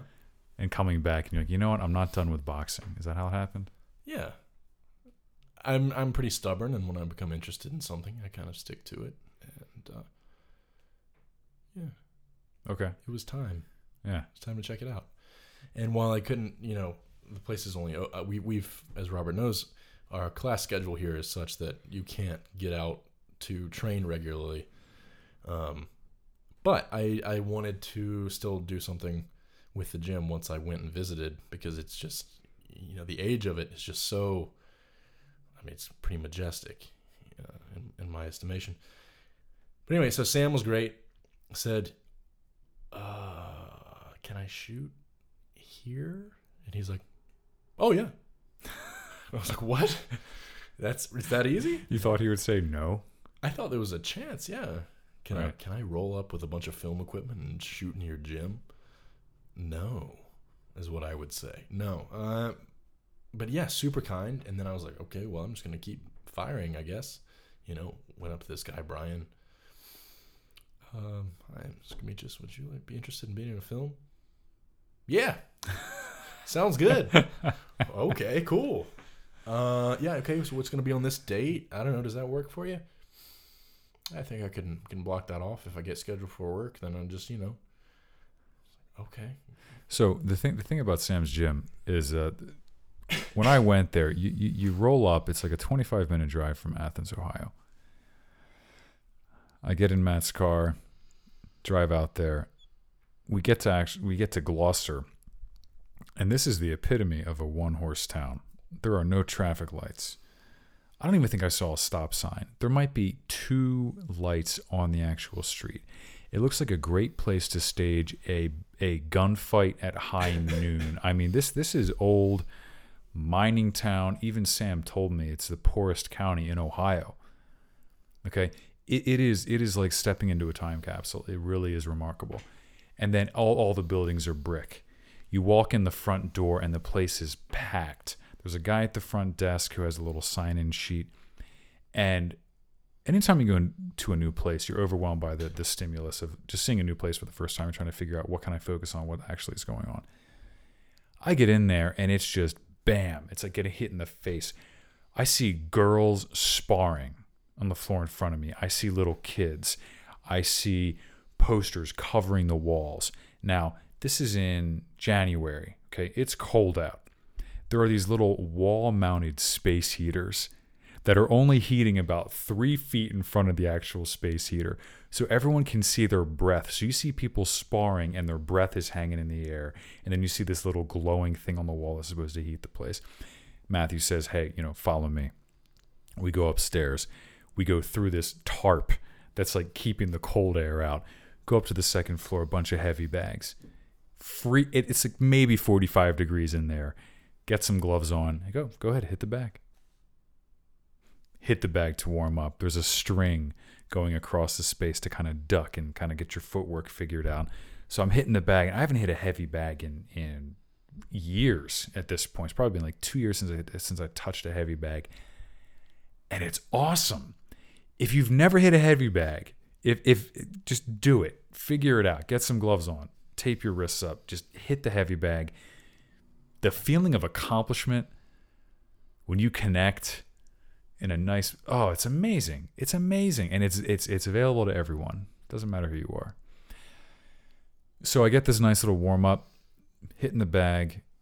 Matthew's showing me like hey you know your footwork here kind of move in here and move out.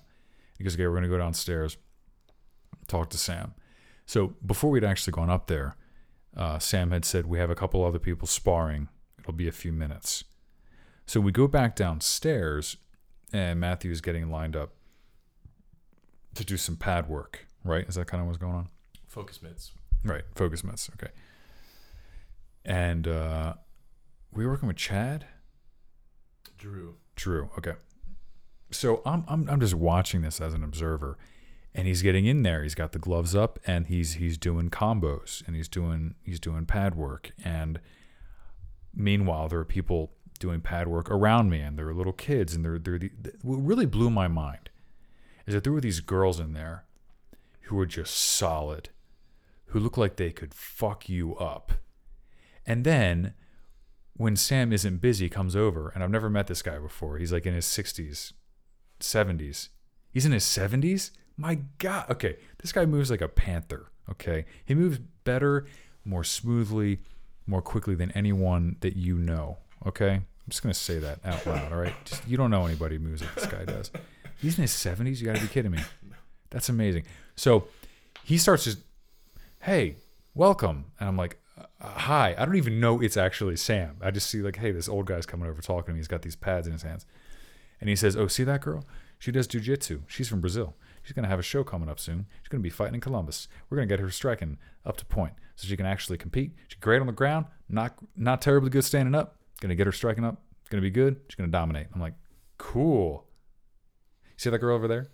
She's a tough woman. She competes in tough man competitions. She's going to dominate. She's been winning. We're going to get her striking up. Good. She's won twice. She she uh, after you you left, I think this was um, late February. She won the tough man for her second year. So it's amazing. Now, Sam is is talking a mile a minute. I can't even approximate his cadence. I'm trying, but he also said in in between telling me about the different competitors in there, and he goes, you know, there's boxing, American kickboxing and then Thai boxing, and the difference between the between all those different styles. And then he's told me that they have the gym open for kids to come after school so they don't get into trouble. So this is a free gym, donation based. He's teaching kids how to box, how to do kickboxing, training them, making sure he's giving them life lessons along the way. I see Matthew hitting the pads in the corner. I see these two girls like going ham, all right, on the floor, and I and I, I felt completely like I had walked into Mickey's gym in Rocky. and it's in Glouster, Ohio. It really was a remarkable situation. You had a full boxing ring in there. It, it, it was like a time capsule. And as soon as Sam wasn't busy, he just comes over and goes, "You got any gloves?" And I'm flat-footed, completely flat-footed. He's like, uh, uh, uh, uh, "Yeah." I brought my like training gloves that I'd gotten at a Walmart, probably. I can't even remember. And he goes, "No, take those off. Put the 16s on." I'm like, "Okay, fine." Or eight eights was it eight ounce 16, gloves? 16 ounce. So 16 ounce gloves on, and then he just holds up the paddles and says stick. And I go, What does that mean? I have no idea. And stick means jab, right? So you have like a jab, you jab with your left. And he just walks me through all the combinations, and every number is a different style of combination. It doesn't, the numbers don't refer to the actual strike, the numbers refer to the combination and he teaches me the basic striking, basic offensive striking. Teaches me basic footwork. Teaches me about how to like circle around an opponent. Teaches me the basic defensive thing.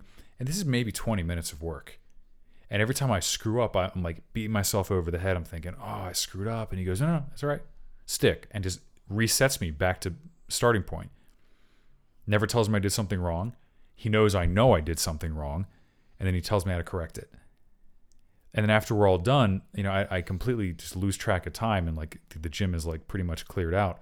And he goes, okay, got something to work on until next time. And it, was just, I, I don't think I've ever been in an environment that was that hospitable where I felt like people were there to help me, that they wanted me to do really well. It wasn't a burden. Um, the fact that like I didn't actually pay anything, I felt I didn't have any cash on me. I felt bad about it. But my God, the posters on the walls. This it's the oldest active boxing gym in the country. Okay, 90 years. The second oldest gym like opened a year after this one.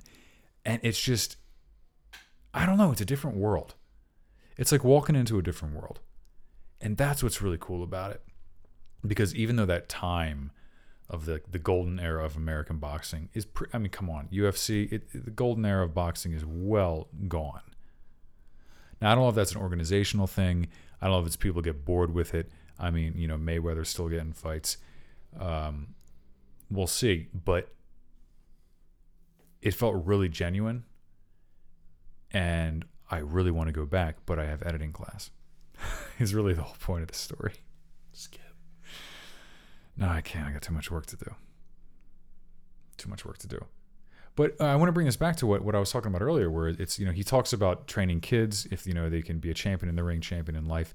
When he started boxing in Korea, does maintaining that regimen, that training, structure the rest of your life? Of and course. if so, how? I mean, of course, but I feel like I'll repeat myself, you know.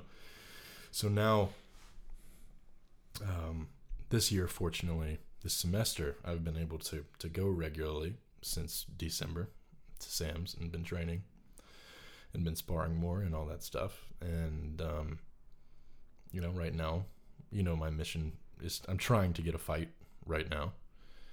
And How's that going, um, by the way? it's Any up word? in the air. Sam keeps, you know, when I first approached him about it, he said, "Oh yeah, yeah, we we can do that. We can do get, get you set up." I was like, "Oh, oh God!" No no hesitation, he was like, "Yeah, you can do it." And I was like, "Okay, okay, yeah." I was kind of expecting you to say be like a year out, but uh, yeah, okay. And um, then I've been since then, like I'm I'm sober again now, and uh, I've really you know been focusing on that, but. I asked him again, I think three weeks ago, and he was telling me about my options, and you know, there are these all American kind of fights, and then he's like, Do you want to get, you know, we can get you an unsanctioned fight a lot faster. And by unsanctioned, I don't mean, you know, in a basement in a chain link fence where people throwing money. I- Barbed I mean- wire. Uh, right. Uh, uh, but you know, just fights that aren't necessarily recognized by, you know, america it won't count towards your record. Right. Right. And I said, you know, I'd be willing to do either one. Uh, I just kind of wanted to to have something. And he said, okay, look into. it. So I'm still waiting to hear word on that. And in the meantime, have just been sparring probably more than I should. And I would recommend only sparring once a week and for the last. I took this week and the week off uh, before. I took this week off because I had had production, and then I took the week off before because I had an uh, injury uh, where I got my nose a little broken. Um, but what, was I say? Yeah, the week before that, I was I was sparring uh, twice a week, just which is what you have to do. I mean, it's the same thing as what I said about screenwriting. Is you know you can have all the instruction in the world, but as we've talked about, and the the, the, the saying you like to, to use is everyone has a plan until what They get punched in the face. Right. So it's a whole other thing is you can have this perfect form and you know have hit the bag 10,000 times and then have never sparred with anyone and then you get in and oh no, what is this new feeling Right. of disruption? So uh, you know I've just been trying to spar as much as I can and and kind of learn my bad habits so that I can correct them and I know that I have a lot of them and um you know sparring with as many different different opponents as I can to try and deal with different fighting styles and different levels of aggression, defense, offense, and that type of thing. How much can you turn off your conscious decision making process when you're actually in the ring? I can't. You can't. I can't personally. Can you think fast enough to react to an opponent who is mixing things up and punching you in the face? Uh, yeah, sometimes How do you find that balance though? It's Like how much can you rely on the drilling and the training and how much do you have to be problem solving in the moment Mm. and how can you stay in the moment when the stakes are I might get knocked out. well. First of all, I'm never gonna get knocked out. I'm just kidding. Okay. I like to make okay. For I like to make these jokes. Robert Robert knows I like to make these jokes. I, I think arrogance is really funny, so I like to to make really arrogant comments. Uh, no, I mean it's just the reason you hit the bag ten thousand times is to have that muscle memory, so that your body, like you said, can react while I'm thinking about the next move. Because boxing is is physical chess. And this is a conversation Sam and I have all the time. It's like, you know, it's not, people think, oh, they're just people wildly swinging at one another. Not so. I mean, even these guys that you see that like they look, you know, street or tough or whatever, you know, they're they're thinking, they're they're moving, they're practiced. And um, You see that Cub Swanson Doo Ho Choi fight? no, Oh, we gotta watch that. do you have it? Yeah, on the Fight Pass. Yeah, we'll have to watch that sometime.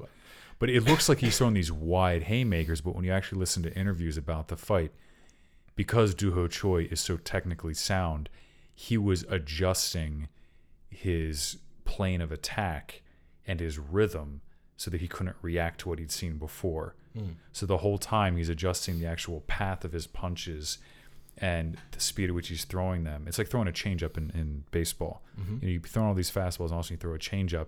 They're expecting the fastball and suddenly it's coming in really slow. It's like, oh wait, what? Then all of a sudden, bam, they get hit. So yeah, Cub Swanson looks like he's throwing just wailing on haymakers and trying to make it like a slobber knocker kind of fight. But in reality, it's part of his plan. Sure. So you hit that back 10,000 times, you get in the ring, you're sparring, and you're still thinking about combos, you're still thinking about hmm reactions, you're thinking about, like, oh, I didn't like that punch. Yeah, I mean, for But if me, he's throwing a 1 2, that first thing you're like, oh, I didn't like that, then suddenly you're getting hit in the jaw yeah, as you're thinking about it. Yeah, and that'll happen, and that's one of my big problems is I I do think too much, um, because I just as a person I overanalyze everything, and and two, you're talking about how this affects you in life is like you know this is pushing me towards make a choice now. You got to make a choice now. No time to think about it. You that, that's not to say that you're not making a choice though. It's not like you know it's not like it, it's I'm completely just operating on instinct, but it just you have to make a choice now. You don't have any more time. Go. And that's what's good for me personally. But time does feel like it's it's slowed though as well. I mean, depending on your opponent, like this most recent guy that I fought, uh, that I sparred with, to be specific, was a southpaw, and southpaws are, are really um, strange if you haven't sparred with one before. This was the second second time that I had sparred with the southpaw, and basically, what you want to do with a southpaw is you want to keep moving to your left, right? And the reason you want to move to your left is because you want to stay out of the way of their left because their left is their their strong hand, right? So they're jabbing with their right, and that straight comes from their left. Okay, so the reason you're going to, to your left is because you're trying to avoid their left. Mm. Copy. Right. Um, so that's the basic idea. Now, what that means for him is that he's going to have to try and cut me off, so that that he can use the ropes to his advantage. To when I try to circle, you know, he's going to cut me off and and push towards the outside, uh, so that I can't get around to his weak side. Right. So instead of just taking the center ring, like you would want to do, typically he takes center, but then kind of tries to push me towards the ropes in that way. Like you know, everyone's always trying to push people towards the ropes, but the angle at which he's he's pushing me is different. Okay. Mhm. So first round, we did three rounds. So first round, he you know he messed me up, not gratuitously, but it was it was just a surprise. Okay, I'm not exactly sure what to do. In between rounds is when I got the tip. You know, you're not going to his left enough. You're you're falling right into where he wants you. You're trying to set up your right, but he's setting up his left. He's better than you. He's faster than you. You got to cut that off. Second round, I do better. Second round, I start conditioning him. I start throwing a lot of one twos, and I started throwing a lot of threes. Okay, a two, for people who don't know, is just a jab straight. A three is a jab straight left hook. Okay, so I start throwing a lot of these, and then also a ten. And a ten is a, jab, and then immediately into a hook with your left hand. Okay, Okay. so you go, you know, but you can throw a little feint So in between if you jab, want but then a hook. Okay. So I'm just throwing these, kind of letting my right hand be dormant. I'm kind of conditioning him to be watching for the left. So he starts to to feel comfortable. He's only going to throw these. He's only going to throw these these three different combinations. I get him to go. I bait him with that to go for his left hook, right, which would have sucked if he would have connected. Because your right hand is down. Well, not down, but you're not throwing anything with your right. Right. So Okay. the, I mean, it's it's it's in guard, which which would have blocked the left. Right. So you've got, But- got you got your right hand up near your chin. Of course. Okay. Because if you're not using your hand, it needs to be glued up in, in defense. But um, I condition him to be looking for that left. I, I wait for him. He starts to throw the jab to set up his left hook, and then I just immediately throw a right straight with no lead up right into his face. Okay, and took him off balance. You connected. I did. Nice. And that's, I mean, it's, it's probably the one good hit I got for all three rounds. This is the second round. This is the second round. Okay. This is probably the one good hit I got for all three rounds. You know, not to say I didn't tag him other times, but this was this was the one moment where I was like, I had a plan. I went in. I succeeded. I took him off balance. Felt good, right? Um, so there's a lot of that, which is to say, there's a lot of that in boxing of conditioning and, and that type of thing. Reading your opponent, trying to manipulate your opponent uh, into being where you want them to be so that you can throw what you want to throw and prevent them from throwing what they want to throw. And how much of that is going on in the middle of the round, and how much of that was premeditated before you even set foot in the ring? That was all in, the ring. That's in the ring. That was in the ring. So you're seeing what he's throwing, and you're like, Mhm. okay. Yeah. While defending, figure out best plan of attack. Uh-huh. F- Are you feinting while you're doing this? Yeah, some, yeah, of course. Doing some fe- throwing some feints, he Yeah. reacts. It, it's like you watch Rocky, hmm and it's all about heart. It's about heart. It's about how many times you can get hit, No, it is. how many times you can get back up. It is, but you prefer to not. But get at the hit. same time, like I, I don't think that and Rogan talks about this. Joe Rogan always says, you know, fighting is high level problem solving with dire physical consequences. I'm just thinking about that every every time I talk to you about boxing. I'm I'm just imagining like my God, like that. You know, all the training in the world, and then you get in the ring, and it's like, okay, am I quick enough? No, Can I connect? sometimes. Am I prepared? Did I do enough cardio? I mean, there's all those like little things. It's just you know, I mean, you're not you're not in a traditional fight camp, obviously. no. You're just you're waiting for that fight, trying to get as prepared as you can when the actual opportunity arises. But I mean, well, another thing. It's funny. Well, not funny, but one of the professors, one of our professors, mentioned to me that because I have all these different interests outside of filmmaking, and you can be the Tarantino type that just watches movies all day, you know, is obsessed with film history and is you know total film geek, But the people that I've really enjoyed talking to since I've been here have been people that have interests outside of filmmaking that have nothing to do with capturing an image on screen. It is all about whatever their extracurricular activities are. And I think that that probably lent itself to better filmmaking in a way. And I mean, I can't prove that, obviously. But I, I'm noticing now that the things that I do outside of class and outside of filmmaking make me excited about going back to the camera, back to the microphone, back to the editing suite, back to the, you know, blank page. And and that's the thing that I think I'm really and I really need to maintain to make my time here effective. Absolutely. And it's cool that there are so many opportunities here to do that. And the fact that Sam's gym is like a 20, 20 minute drive away from campus is just mind blowing to me. I still can't believe Yeah. it. It is one of the most cinematic locations. You walk in, ring in the middle of the room. You know, lonely street, one street light, brick buildings. It's beautiful. It's beautiful. And I love that. It's amazing. I don't know where I was going with that whole uh, thread. Let, let me. I'll, I'll bring it back around and say, um,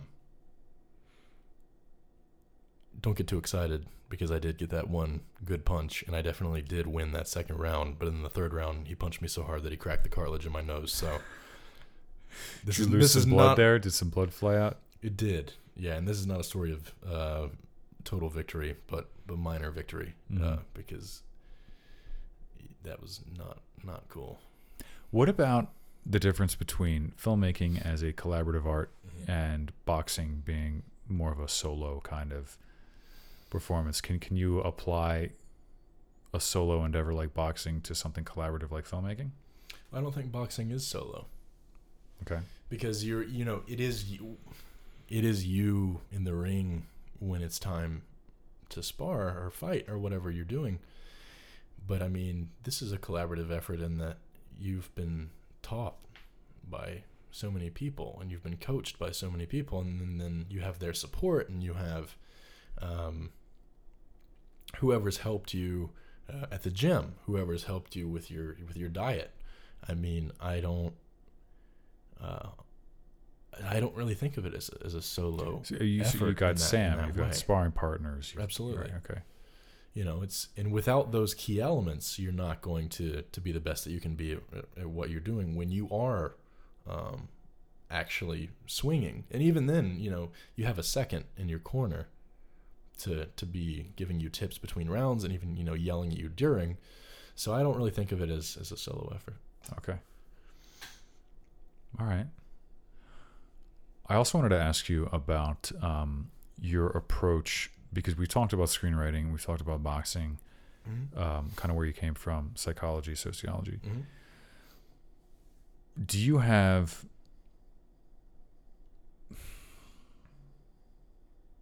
Okay, I'm trying to think of the best way to phrase this.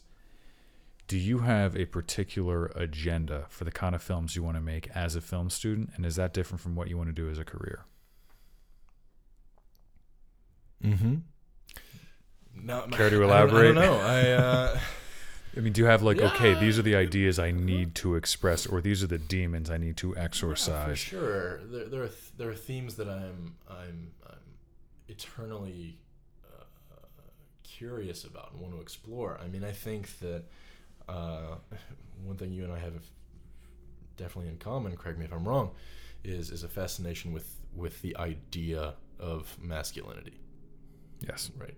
Uh, I, you know, I myself am, am not a particularly masculine person. Give yourself a little bit of credit, and- Matthew. No, no, no, no, no. It, it, it's I, wa- I want you to say something nice about yourself before we're done here because all you do is self deprecate. Sure. Not a masculine feature. No, so True. I'm I'm I'm I'm very interested in the idea of masculinity. I'm very interested in the idea of, of toxic masculinity. I'm interested in violence. I'm interested in um, how love for something can be perverted uh, and can, can corrupt. I'm interested in uh, what people do after they they win. What do you what do you do after you succeed at something? Uh, if if all of your life and, and driving forces have been aiming towards a goal, what happens to you once you've achieved a goal? Hmm. Um, I am particularly interested in horror, and uh, I think I ultimately want to probably make horror films. My thesis will be some level of, of horror for sure next year. Uh, I and when I pitched the film I made this year, I pitched it as a romantic um, melodrama shot like a horror film. I can't wait to see it. Uh, and and I don't know. I mean, when I said that, uh, our faculty kind of just raise their eyebrows at me. But you know, you know, knowing the story, it's about people kind of being horrible to each other, and the environment is very tense and uncomfortable. And I think that when when I say horror, it speaks to to a level of everyday horror in in terms of rejection and getting your hopes up about something, and and these kind of um, ideas of of love and then and then toxic romance. So I do think I consider it to kind of be a, a horror film, definitely not in the traditional sense, Mm-hmm. but in things that we're kind of afraid of in our everyday lives and, and tackling those fears. So you have a thematic preoccupation, not necessarily a stylistic one. Sure. Okay. All right, that makes sense. Have you read The Way of Men by Jack Donovan? I have not. Yeah, okay. I've got it on my shelf there. I need you to read it. Okay. All right, cool. Done. Uh, so basically, are, are you trying to get mistakes out of the way? Are you trying to get more experience with particular lighting setups? Um, from film to film, now that you did, I mean, the title of your film was "It Gets Worse." I mean, Mhm. come on, we know what we're in for. Um, was it like, okay, now I can put that idea to bed? Time to move on to the next extension of that idea? Is there a thread? Is there a, a rising action to actually what you're trying to achieve artistically? Does that even make sense? No, it does. Uh, I mean, the answer is yes. I think that that e- with each thing, I I get kind of I get more bold about pushing towards something more tense, because coming coming from this from a self-taught perspective, you know, you kind of only when you're younger, you kind of only make comedy. Because what do you have the resources for? What do you have the lighting for? Goofing around with your friends. Goofing around with your friends. Did you did, did, you skateboard? I did, yeah, Okay. but uh, ages ago, ages ago. I got to show you my skate film sometime. it holds up really well, I assure I, you. I believe you. But High eight tapes, oh, not even DV. not even TV. Not even DV. Wow, you are. Sony TRV 350 high eight. Huh. Anyway, please. Yeah. The, the the nicest camera we had, I think it was a Canon GL2 mini DV, and a, a Sony HV20. Real ritzy. I know. Bougie cameras in their day. Would your mom buy you that? she sure did. Yeah. She sure go. did. Um, bless her. uh, but uh, what was the question? Narrative thread, Yeah, the yeah, progression yeah, of yeah. So- ideas. So you make these, you make the, kind of these comedies because that's what you you can make. And I've kind of been getting up the courage over the years, and and you know working in this kind of low key lighting, and and whatever the, if it's a if it's a boxing thing, if it's a a, a melodrama, you know, trying to find my visual style is kind of consistent for the most part throughout these two. If you're talking about just these two films, so I'm definitely building a look that I that I like, and um, It's film noir is definitely the core of that. Absolutely. Okay. Film, film noir and horror is in the cornerstone of, of my visual uh, preferences in terms of in terms of lighting. And then you know I, I listed Park Chan Wook as being uh, an, an influence or someone that I, I really like anyway. And um, I think visually I, I really like what he does. Color palette wise and, and uh, angle wise, uh, framing wise, and of course um, you know Kurosawa in, in terms of blocking, and Billy Wilder. If we're also talking about blocking. Uh. Anyway, so like I said, I'm really just building up the courage to make these more, I guess, serious films, which I, I hate to say because I feel like you kind of become like um, a self parody or, or a trope. You're like, I'm in film school and now I'm going to make my serious films. Well, okay. And and but but when I say that, I, I, and this is how I'm not being self-deprecating about it, is you know I'm someone who I take the work very seriously.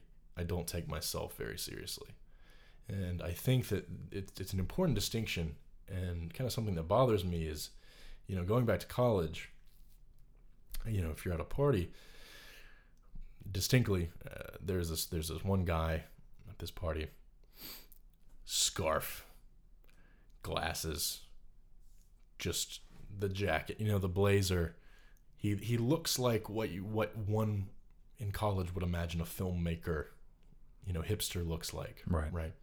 So you got this guy, and he's he's with a group of girls, and he's he's talking about how he's a filmmaker, and he's talking about whatever bullshit. My friend and I, my my filmmaking partner and I, walk over. This is someone who I'd been making films with since I was fourteen. We're now in college. Walk over. Oh hey, um, my friend Eric says, "I make films too. What kind of films do you make?" And he goes, "Oh well, well, I haven't made anything yet, but I got a lot of really good ideas. Was he self-describing as a filmmaker? Yes. Oh god. And that's the thing is, you know, even people who actually do um, make productions, I think people kind of tend to get up their own asses about it.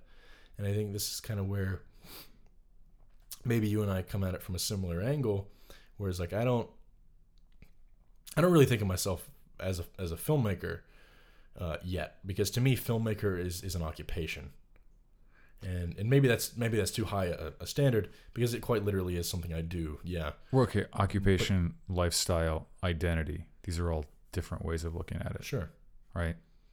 And to what degree are you embodying those particular uh, categories? Right? Right. So, so this guy was talking about himself as if he was a filmmaker, Yeah. and he was putting on the affectations of an artiste. Of an, he was very uh, sophisticated. What kind of ideas did he have? Did he have an idea like, okay, he there's a no girl, ideas. and, and she, she works at a coffee shop, and, and she's quirky, Oh, and um, Fresh. and, and she listens to um, she listens to music that you wouldn't expect, Mhm. and um, she has a butterfly tattoo. oh, interesting. Right? Was it that kind of thing? I, again, he didn't pitch us his ideas because as Really? Soon, well, as soon as, As soon as you call him out, he's like, yeah, yeah, he's I like, got nothing. "Eh, Right. And then, of course, um, you know, he continues to somehow miraculously still hang out with with all the females he was hitting on, and then we just ams gray. Um, but I- I just I feel like like I was saying, you know, to to this day, you meet people who are like, ah, yeah, I'm really into film, and they just take it so seriously, and they take themselves taking it seriously so seriously. And, Do they talk uh, about this is an important, it's important. film? It's very important. And I enunciate everything. I hate. You don't understand. You don't understand me. You don't understand these films, these high academic concepts that your lowly mind cannot c- comprehend. Grasp. No, okay. You do not understand what I'm saying to you, and you never could. Right. Sorry. Yeah, it's a movie. I mean, and Don't get me wrong. I'm not trying to say films are culturally important. they, They- are. they- well, they yeah, do. They, They- certainly are. They have a lot of importance in our society. After you've got the work print, Right. right? After- right. after it's been a decade and we've seen how it affected things And we have a better idea of the cultural context of its production and- and, distribution. and its place in history. Uh, Okay, so, so you go into projects going, okay, telling this little story, Uh-huh. four shitty people sitting down to dinner, Sure. go. Mm-hmm. That's it. Yeah. That's all it should be.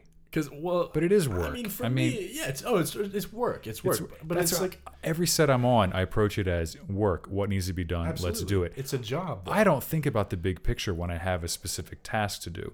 If I'm doing sound, if I'm gripping, it's move this light to this location, forget about everything else. Mm. That's it for me. Sure. Now, while directing, that's a completely different thing where it's like, I don't know about you, but I, when I was shooting my film too, which I have still not edited, don't worry, I'll get it done. um, I cared about the project so much because I wrote it and it was an extension of who I am that the pressure I put on myself was just massive. Any other job, if it's someone else's production, it, relatively a breeze. But when the creative burden of the project is on your shoulders, it's it's unbelievable. I'd never experienced that before. Even on my film one, I didn't care about the script. It was point A, point B, conflict, resolution, whatever, get the shots done. But when I actually had a project I cared about, suddenly I understood the expression, and this is going to sound a little melodramatic, but the expression was, you know, suffering for your art. Like I actually suffered for that piece. I can't even call it art. It's a 16 millimeter black and white student film, but for me, it was, my God, this is important. Sure. I don't know, man. There it is. So, so you're saying that like you treat the work seriously, but you don't take yourself seriously. That's. I mean, that's the. Yeah. You have to. Is that like on your wall written? No. Like on a plaque? No, I think that it's just a, a personality thing because, like you said, like so much of myself truly is about making films and, and consuming them and reading books and all that stuff.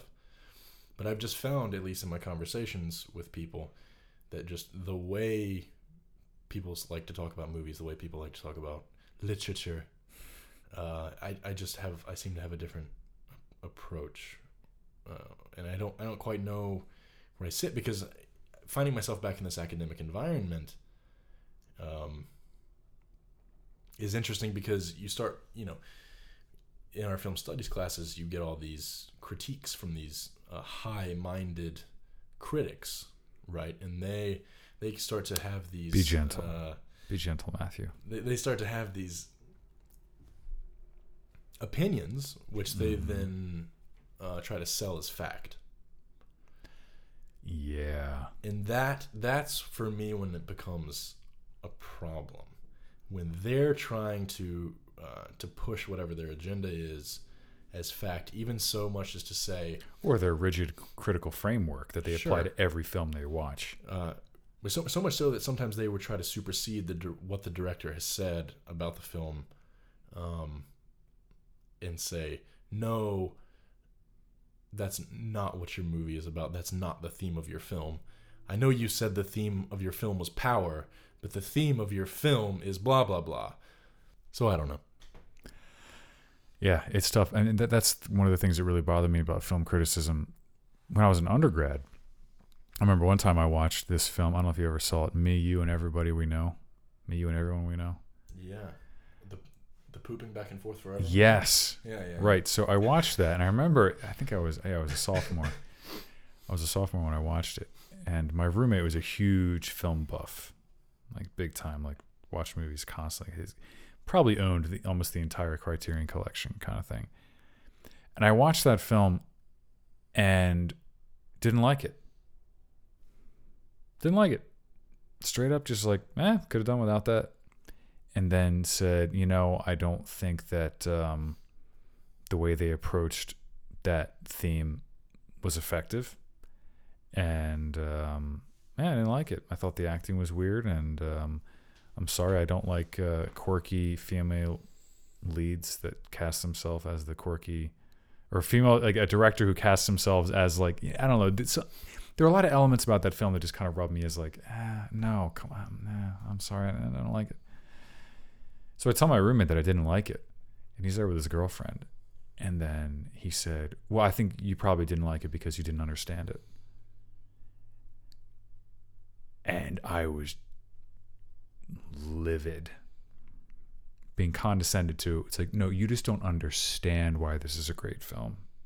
That's why you don't like it. As if my lack of context or my my um I don't even have a I don't I don't have a critical framework. I like it or I don't. I mean, even when I listen to music, like I can appreciate something being a well-crafted song or album, but if it doesn't hit me in my gut, then I don't like it, right? Sure. But when I was told that I probably just didn't like it because I didn't understand it, I was so furious. And then I wanted to say, "Well, what have you made?" Right? Then I start getting defensive, and then I start thinking, like, "What's wrong with me? How come everyone likes this film and all the critics like it, but I don't? What, what what's wrong?" And it, threw me into this complete like tailspin of, "Do I know anything about art or creativity or whatnot?" And I still think about that now, which is why when I read a critical analysis of something, I think, "Oh." These are the people that are going to be critiquing my work. Got it. And just to put a to put a pin in it. And I think Now like- it's possible, but I'm sorry. I'm No, sorry no, for no, interrupting. Go ahead, go ahead. It's possible that I didn't like it because I didn't understand it.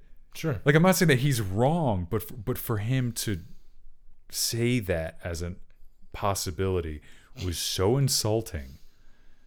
I don't know. Anyway, I'm sorry. No, I haven't gotten over it clearly. I'm not bitter.